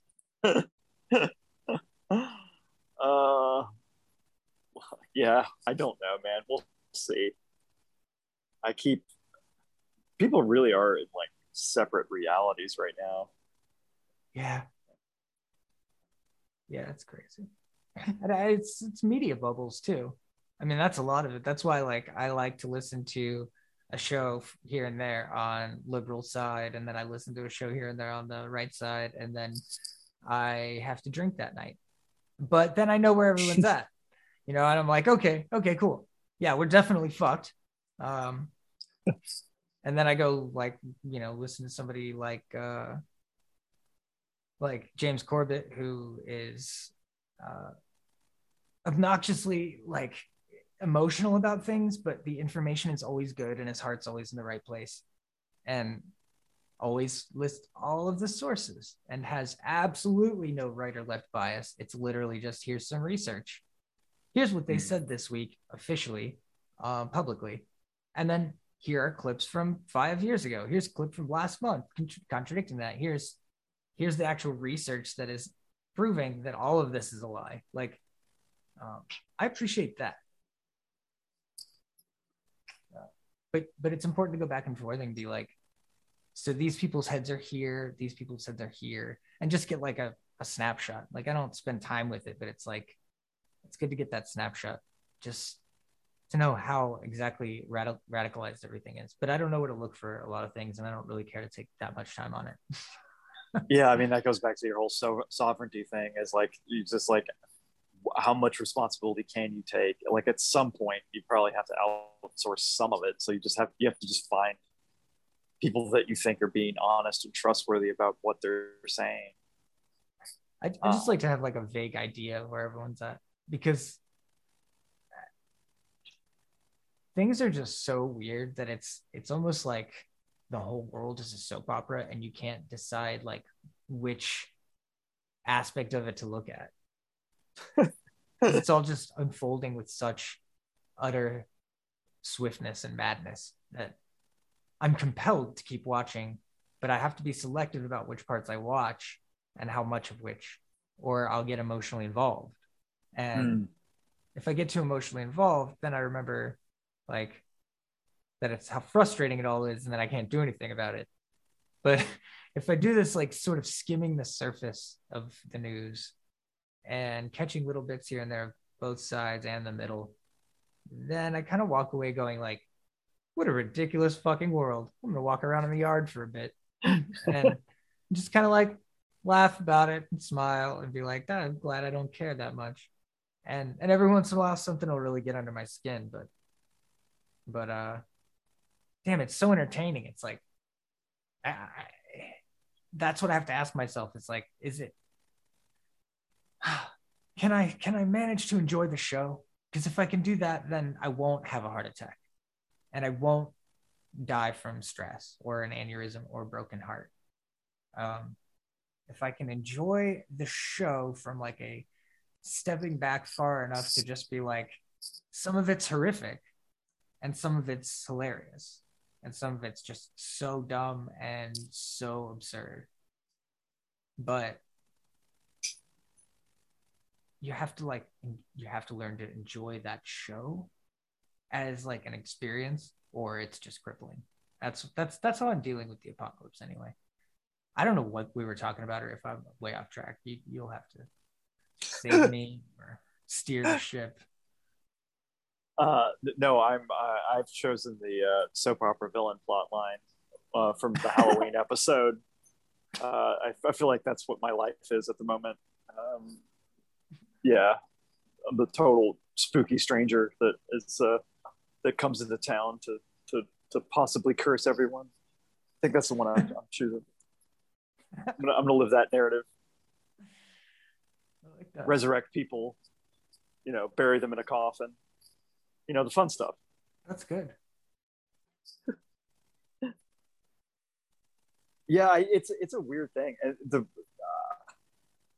I don't know if you've ever had that scary experience where you hear someone in real life like parrot something that you've heard, or even worse, like you find yourself suddenly saying something that you had watched or heard before. That's always the scary one. Like, I've had that happen a couple times where it's like suddenly like, wait, what, do I even fucking believe this, or is this just something to say? Like, yeah. And that is the more scary part about engaging with all that shit, is getting caught up in it. Yeah, catchphrases scare me.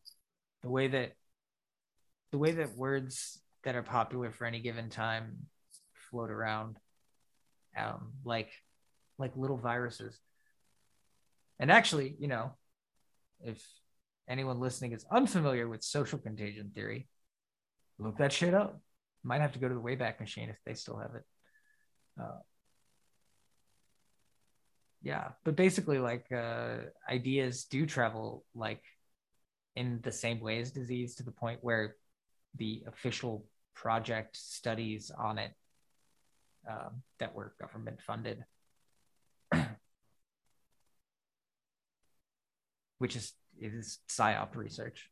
But it's relatively recent stuff. Ideas do behave like viruses. They behave like the same way that they say disease behaves, and that it spreads in a contagious manner. Catchphrases do this. Ideologies do this. Identity politics is basically like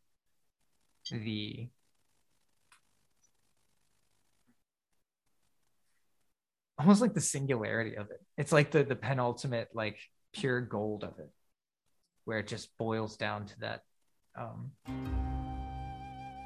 because people take whatever and run with it. Yeah, well, there's an interesting flip side to that the contagion can also be positive. Like, you can spread. I was just watching something like that guy I was telling you about, Joe Dispenza, or whatever the hell his name is. Yeah. He had this thing where, like, because he does these, like, group gatherings where they go over these ideas, and he was like, this woman healed this disease, this genetic disease she had, and it took her like 4 years, roughly. But then she did. She told her story in front of an audience, and in the audience was another person with this same disease, and then they cured it, but in like 4 months. And he was like, it's like that first person broke the 4-minute mile of healing themselves, and then it. So it's sort of, so that's the inverse of this, where it's like, there's a contagion that can happen that can actually be very beneficial. And that just goes back to that feeding in with the common belief, right? Belief, yeah, with like the larger magic. She saw that it was possible. Yeah. And it only takes is like, oh, if it's possible for one person, that's all it takes. It's literally the, like, wait, I can fucking do that? Yeah. Which I think I've said that probably 1,000 times since I started practicing. Yeah, it's and that's such a universal lesson, and it goes back to what anything anyone wants to do. And you know, the idea of like you're made up of like your five closest friends or whatever, or like your five closest associates. It's like if you want to say like make films or like make music or whatever, if you know someone that's also doing that and is successful for it, it's such a that I think in a similar way, like being successful is also contagious, like because you know someone that has made it. You know it's possible, and that's in your reality.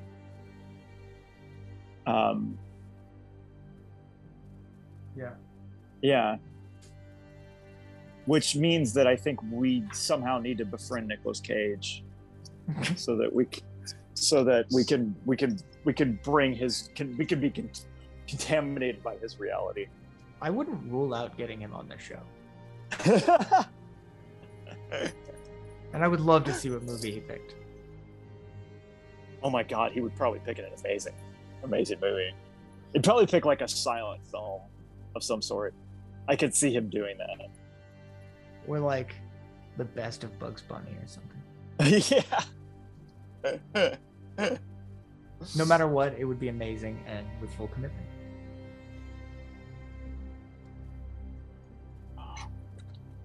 That's like... There are actors who are a servant to the film, and then there are actors that are like a servant to the muses. And I think he would sooner serve the muses than the director, but I think he tries to do both. I think he probably serves the muses, and then it's just up to the director to try to fucking wrangle it. I wonder if the whole idea behind a Nicolas Cage film is you're like, as a director, you're like, well, the script would be amazing for Nick Cage, but I'm only going to do it if I can get this editor. Uh-huh. Because yeah, it's going to be a fucking mess for them. It's going to be a lot of takes, and they're all going to be different. Like, well, I wonder if it is. Yeah, I don't know. I wonder what it would be like, because the other thing is that you probably get people that like, they just want him to freak out, and he knows that that's not what everything needs. Yeah.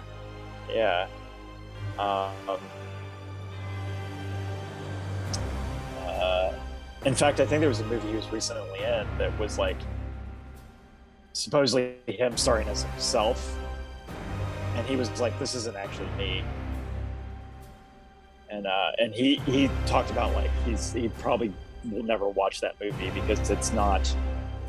He feels like he was getting pushed to be the cartoon version that everyone thinks he is versus what he actually is. That's actually what I thought when I saw the trailer. I was like, well, this looks like they're cheapening him as a gimmick, but I thought that he made the film.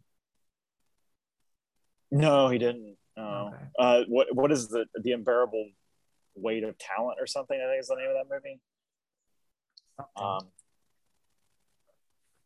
Yeah, he jokingly narcissistic. Yeah, and he he's like, that was not a pleasant experience, because that's not. It was exactly that. It was them. Pushing him to be that, the joke meme of him, the people who don't actually appreciate what he is. Yeah, I don't like it.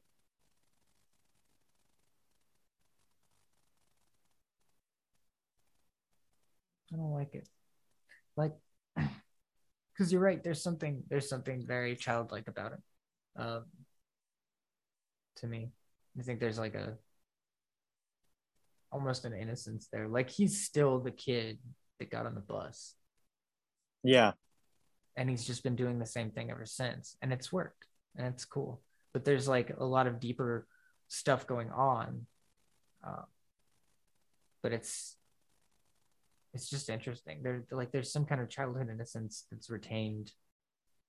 And it's a state of play, isn't it?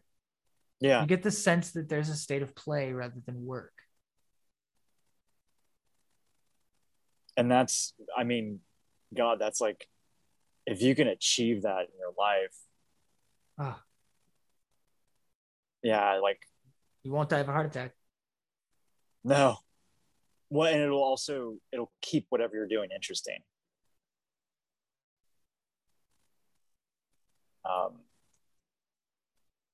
It's like the real trick for discipline is if you can turn whatever the discipline is into some sort of type of play, it makes such a huge difference.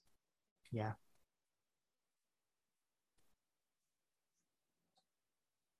I've definitely noticed that with my martial arts practice. I don't know this for sure, but I imagine I probably put in more practice than most people who study the thing I do. And that's because I'm constantly playing with the concepts and principles I'm getting taught. Mm. And I'm constantly like jumbling them around and trying to think of them in completely different ways. And it's that sense of play. Well, that's also where the creative part is.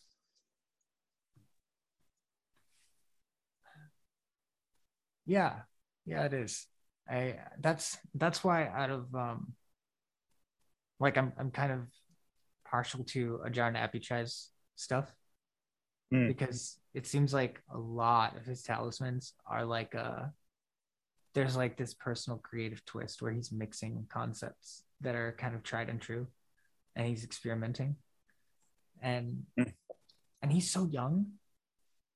He's like, I think he's like in his first half of his 20s. Oh my god. And I think one of them was adopted by a monk, and I might have been him. So like they train like their whole lives, so you could be in your 20s and like a world famous magician. But he seems to have that about him too. And like I'm always doing the same thing. TSK's always doing the same thing. Like TSK's always doing that stuff. Like I love, like he's got the best, so much inventive mind. Like he finds a system that vibes with him, and then he's like thinking, how can this be more practical, or how can I like weave this into this other thing and make this better or work better? And I just love that attitude of, because that's fucking Bruce Lee. Like that's. Mm-hmm. He's just, let's learn all this stuff and then free myself of the boundaries, and call it a thing that is formlessness. And that'll also help cut away what will be useless to me. Maybe it's useful for someone, but it's not useful to me. You forget. Like I think you're naturally supposed to forget things that are not useful. Like forgetting is a benefit sometimes. Hmm. It sucks if you got to like make appointments, but it's. And I mean, that also like gets back into the whole discipline thing. Like if you really try hard and do it, a very strict, disciplined practice for a little while, there's qualities that will inform the free play. Mm. And like there's this sort of like paradoxical relationship between like limitations and freedom. Which that goes back to the whole editing thing. You're like choosing something. It's like you're the freedom is sometimes in the excluding of stuff. I don't know if this is going off there. I feel like I've made this point before. Well, I talked about this. I went off about this with Beverly when we talked to her, because it's like that for me with musical instruments and the idea of using Ableton. It's like you can make any sound, and it's like, oh, well, that's way too much. Yeah. Can you just give me a box that makes like 6 different sounds, and I can do a lot with that, and I can maybe make it make 8 sounds because I'm going to be creative. And then give me like 3 more of those boxes that all have their own limitations, and I can push those limits and I can interweave them together, but I need to like know them. They need to have boundaries to be a person, to be like relatable, to be relatable. It needs to be an object and have personhood, individuality and uniqueness, which an infinite bank of samples will never ever have. And I'm really impressed by people that can be creative within those spheres. And I question whether or not they sold their souls to the devil or something. I don't know how they do it. Like I just, it's just a very cognitive difference. I think it's a cognitive difference. Like, and that's also an ADHD thing. I think it's probably, it's terrifying. I think for those type of people, they have a better, they're more capable of like drawing their own boundaries, maybe, like, so they can be given this like 9,000 options, and then they can immediately be like, I'm gonna go over here and just work with these four things within these 4,000 things or whatever. Yeah. I can't do that. Like I'll always wonder, like what if another sound that I haven't found yet is better for the job? So I would have to go through all of them for every part. But if it's just a thing that does a thing, I can be like, hey, it's just me and you, buddy. What happens is between us. This is our conversation. Yeah, what, like you could get just lost in like, do I want the reverb to sound like a gymnasium or a Scottish cathedral or a bathtub? Like, what am I trying to do here? Yeah. Well, and actually that, with those kinds of things, with effects and stuff, that's a blast. And if you're going to get into music or instruments that have those kinds of, because, you know, plenty of synth and stuff have lots of fucking options to get lost in. And effects banks are like their own whole world, even on a limited machine. That's its own like standalone instrument, but that's great. You can get lost in that for weeks and come out of it like knowing, when you get an idea, you can sit down and be like, oh, it needs the hall reverb for this part. Oh, and I'm going to give it like a very slight delay here, so it gets that like 60s sound. Okay. And then we're going to bring the drums in real close. Like, you just know what all these things mean at some point, and you don't realize you're learning the language, but you like learn it, and then it's fairly fluid, and those things just feel like instruments, like a guitar does, you know, like you can make seven, you can do, you know what you can do on it, and even though that scope is a lot bigger, it's still limited enough that you can grasp it. It just takes a lot more time to absorb. Oh, interesting. But so for you, it's more like I need it to be a guitar or a piano, not. Well, no, I mean, 90 million. I love synth.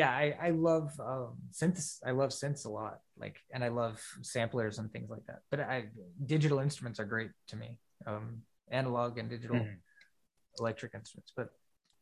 But to me, that's not what a sample bank on a computer is. That just has like a controller that triggers through MIDI. To me, like you're literally playing a computer that's just copying.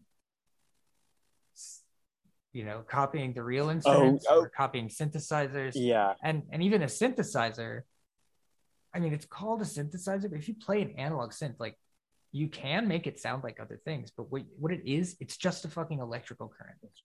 Yeah. And to call it a synth is almost, in my mind, like disrespectful. It's like you're pretending to be something else all the time.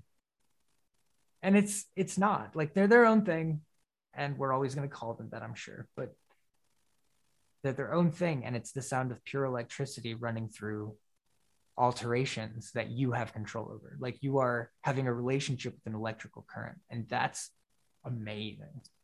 Like, when you get into analog synth stuff, like to mold it yourself, every aspect of the way this current, because it's just a tone, and then you start turning knobs and you're altering it, and everything you can make any sound almost out of an analog synth. It's unbelievable if you know how to use it right, or well. But wow, the way you put that is really, really amazing, actually. Yeah, it's, I mean, it's, they're astonishing instruments to me. There's a relationship with electricity going on there. Like a very direct, you're hearing the sound of power and you're changing it to, you're changing it manually, like with knobs. So there's just this primal thing about it. And an analog synth will have some electronic stuff in it, but usually that's just like a save bank. Usually it's just things like that. And you're playing with the current, and you're taking it from this base level of just this organic sound that just happens from the current, and then you're manipulating it. Like all your favorite 80s shit. That's what's going on. A lot of it. Well, that's amazing, because it's almost like quantum music. Like you're at the fundamental structure of electric sound. Like it's really funny to think about, but that's kind of what you're saying. Yeah. And then I'm obsessed with oscilloscopes, where you can actually make one out of a tube television. You have to discharge it carefully, and yeah, definitely watch YouTube videos if you're going to try that at home. But but you can reduce the X and Y axis to a dot in the center, and hook the X and Y axis of the filaments or whatever up to the left and right channel of a synth or speaker. And then the vibrations of the music will move it. Like you get like a monitor for like a microphone to see how much signal it's getting. Mm. It'll move it up and down for one of them, and then left and right for the other. So you can actually play with the synthesizer and create shapes. Mm. Like people have used oscilloscopes and synths to make like a guy riding his bike down the street. By just playing. Jesus Christ, it. Really? Yeah. I mean, so like the possibilities for including things like dropping it into a sacred, because of the 440 hertz thing is basically a conspiracy in my opinion, because there's like a different hertz to tune to that's used for healing, and they change the official tones of like what the notes are for the world, kind of like Greenwich Mean Time. Like they did Greenwich Mean Time to music so that the notes aren't vibrating at the healing tones that they naturally, and these like holy effective tones. So like your A key is in between where it kind of naturally in the universe vibrates right. So everything becomes dissonant and atonal in a sense. Yeah, or dissonant, not atonal, but dissonant. It's slightly off from where it naturally wants to be, which does it kind of creates its own dissonance to everything else. So it almost goes with the idea of like creating your own world, this world where magic isn't real, where so there's this interesting kind of vibrating out of tune with things being standardized, right? Yeah, that's interesting. But so you could, if you can retune some synths, a lot of you can retune most manual synths. They can be tuned, or most analog synths can be tuned, like fine tuned, and you can usually drop them into one of those hertz. So if you did that, and then you experiment with specific kinds of music that are supposed to be good for healing, or, and then play with like what shapes those make. Mm. And like, or try to make the shape and then be like, why does this shape make this sound?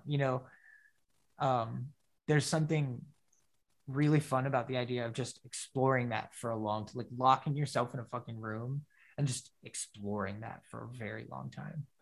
I really want to do that at some point, but an oscilloscope is so expensive. I think they're thousands. Hold on a second. I'm gonna my phone is about to die and I want to plug it in. So I'm going to unplug the headphones and must see, you'll have to tell me like what the sound is like. Okay. Yeah, yeah. You're fine, dude. Can you still hear me? Yes. Did it mute? Hold on. It's a little quieter. No. But can you hear me? Yes. Why is there no sound now? Oh shit. Why is this not working? Well, it's pretty late anyway. We could probably just Hello? Call it. Yeah, I can hear you. Can you hear me now? Yes. Yeah? Yeah. What the hell's going on? I can't hear you, though, for some reason. Oh, that's fun. I could be talking trash and you wouldn't know. How about... Wait. Speak? What's up? What is going on? No? Nothing?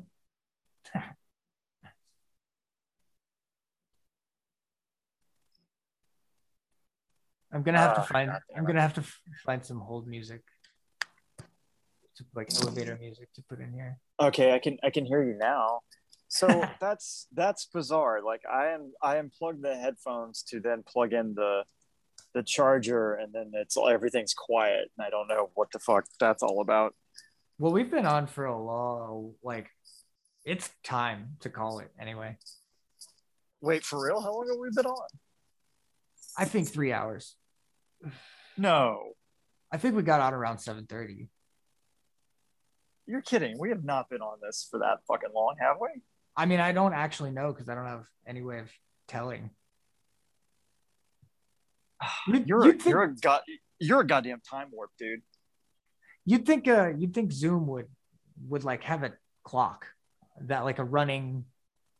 That would make sense. That seems like a stupid, obvious thing for them to have. I am impressed at the oversight. You know what? Actually, I get why they don't, because they don't want you to not use this. Oh yeah. Okay, it's not an oversight. It's a bug that's a feature. Exactly.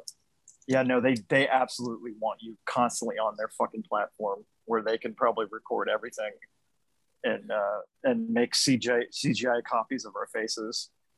I mean, I'm pretty sure that I'm a host in Westworld right now. Like they're just doing it reverse. They're like learning about us first and then making the copies. Yeah. I can't wait to see some digital actors that are just copies of us. I want it to be like 64-bit unrendered. In fact, I'm pretty sure that those hipster guys in Ghostland, they were totally fucking CGI copied from hipsters. They just blended all the hipsters. Yeah. Fucking. Oh well, I wouldn't be surprised if they just like they were like, well, actually, it's cheaper to just make the actual hosts than to do the special effects. So we've created the hosts, and we're just going to use them for all of Hollywood now. You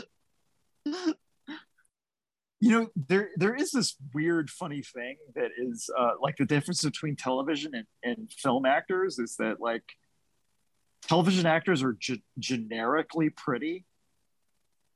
You know what I mean? Like they all kind of like. They're all at this sort of even level of handsome and pretty that's like just kind of boring. Like I'd hit on you if you were at a party, but I wouldn't go to the next party because you were going. Yeah, that sort of thing. Like because I already forgot. Like yeah, you look at them and you're really like, well, yeah, that's a pretty or a handsome person, and then but it's like there's nothing that compels you any further. Like that's like the if I'm like 35, like I'll find, and I'm not married, like I'll find somebody like that before I get like start, you know. So it's like people rationalize with themselves, like oh, I'll just take someone that's safe later if it comes to that, you know. Yeah. Well, it's like the whole the stupid that rating thing that the like pickup artists used to do, that was like, oh, it's, you know, she's a 6, she's an 8, she's a whatever. And I was actually considering that for a minute. I'm like, you know, no one would have the same 10. Huh? Yeah. Because anyone that actually reaches that level of attractiveness to you is always going to have something particular and peculiar about them. Oh, that's a really good point. That's very, very good point. Yeah, there has to be like a uniqueness that's intense for it to push it from a 9 to a fucking 10. 10, yeah. The 10 is divisive. Like you couldn't, like, I don't think there's... She's a 10, but that's really specific to me only. Yeah, it's because I love her vulture nose. Like, I can't help it. She's like... Yeah. And I had a friend like that. He was like, I just love big noses. I don't know what it is. I always had a thing for crooked teeth. Yeah, see, and that's a thing that I'm sure would like some people would just be like, no, gross. Oh God, fuck, I hate that. Right. But that's the like one. That's that little thing that makes someone like super, super attractive. Yeah. I feel like everything about my life is that way for me though.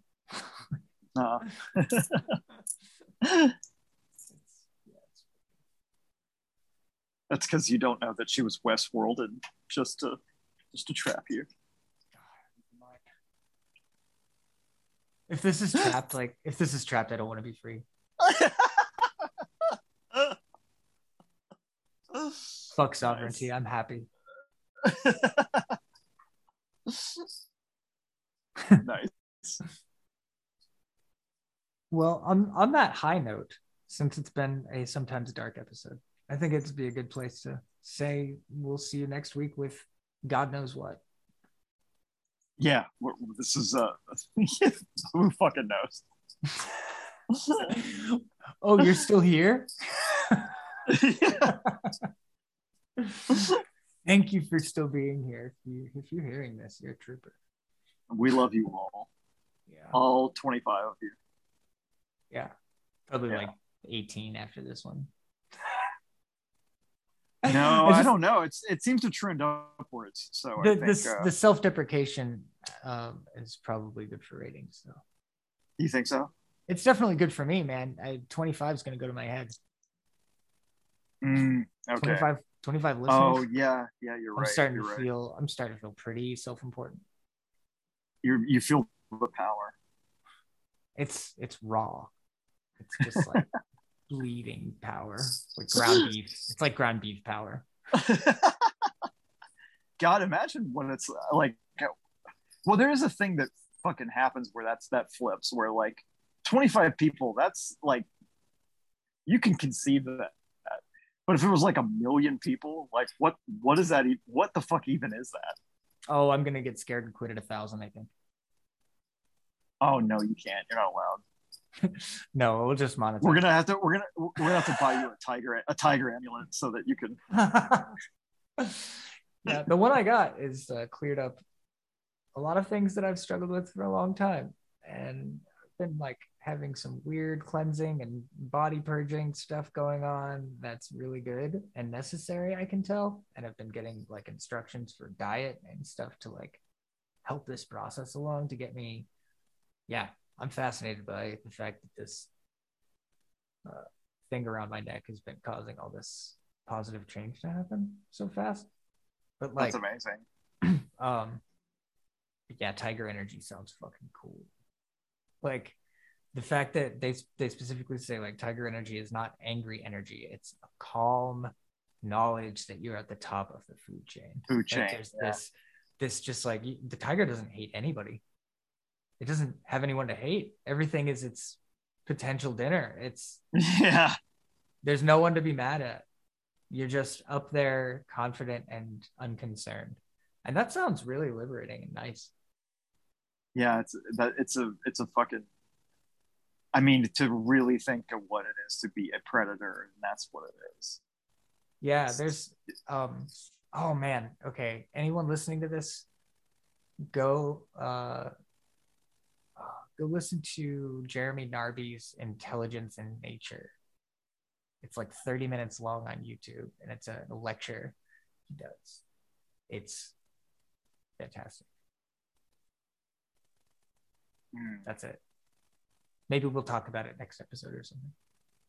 Oh, that'd be cool. Yeah. Maybe not, though. We'll see.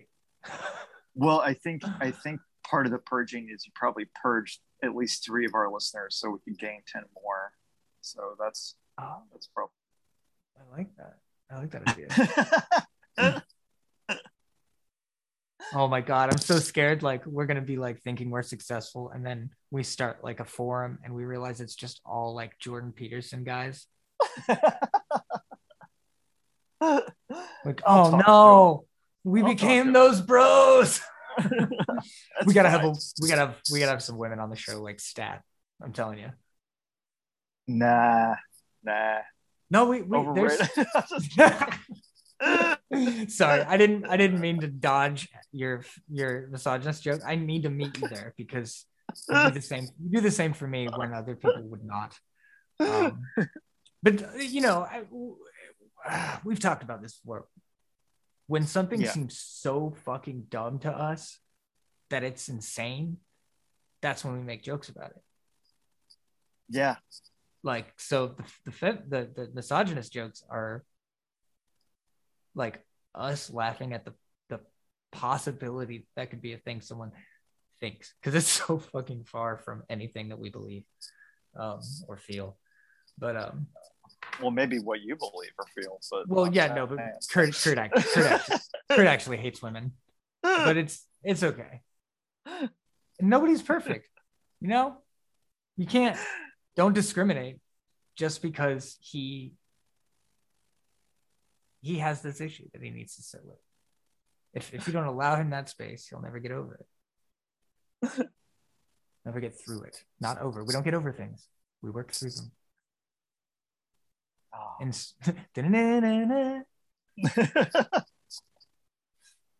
all right.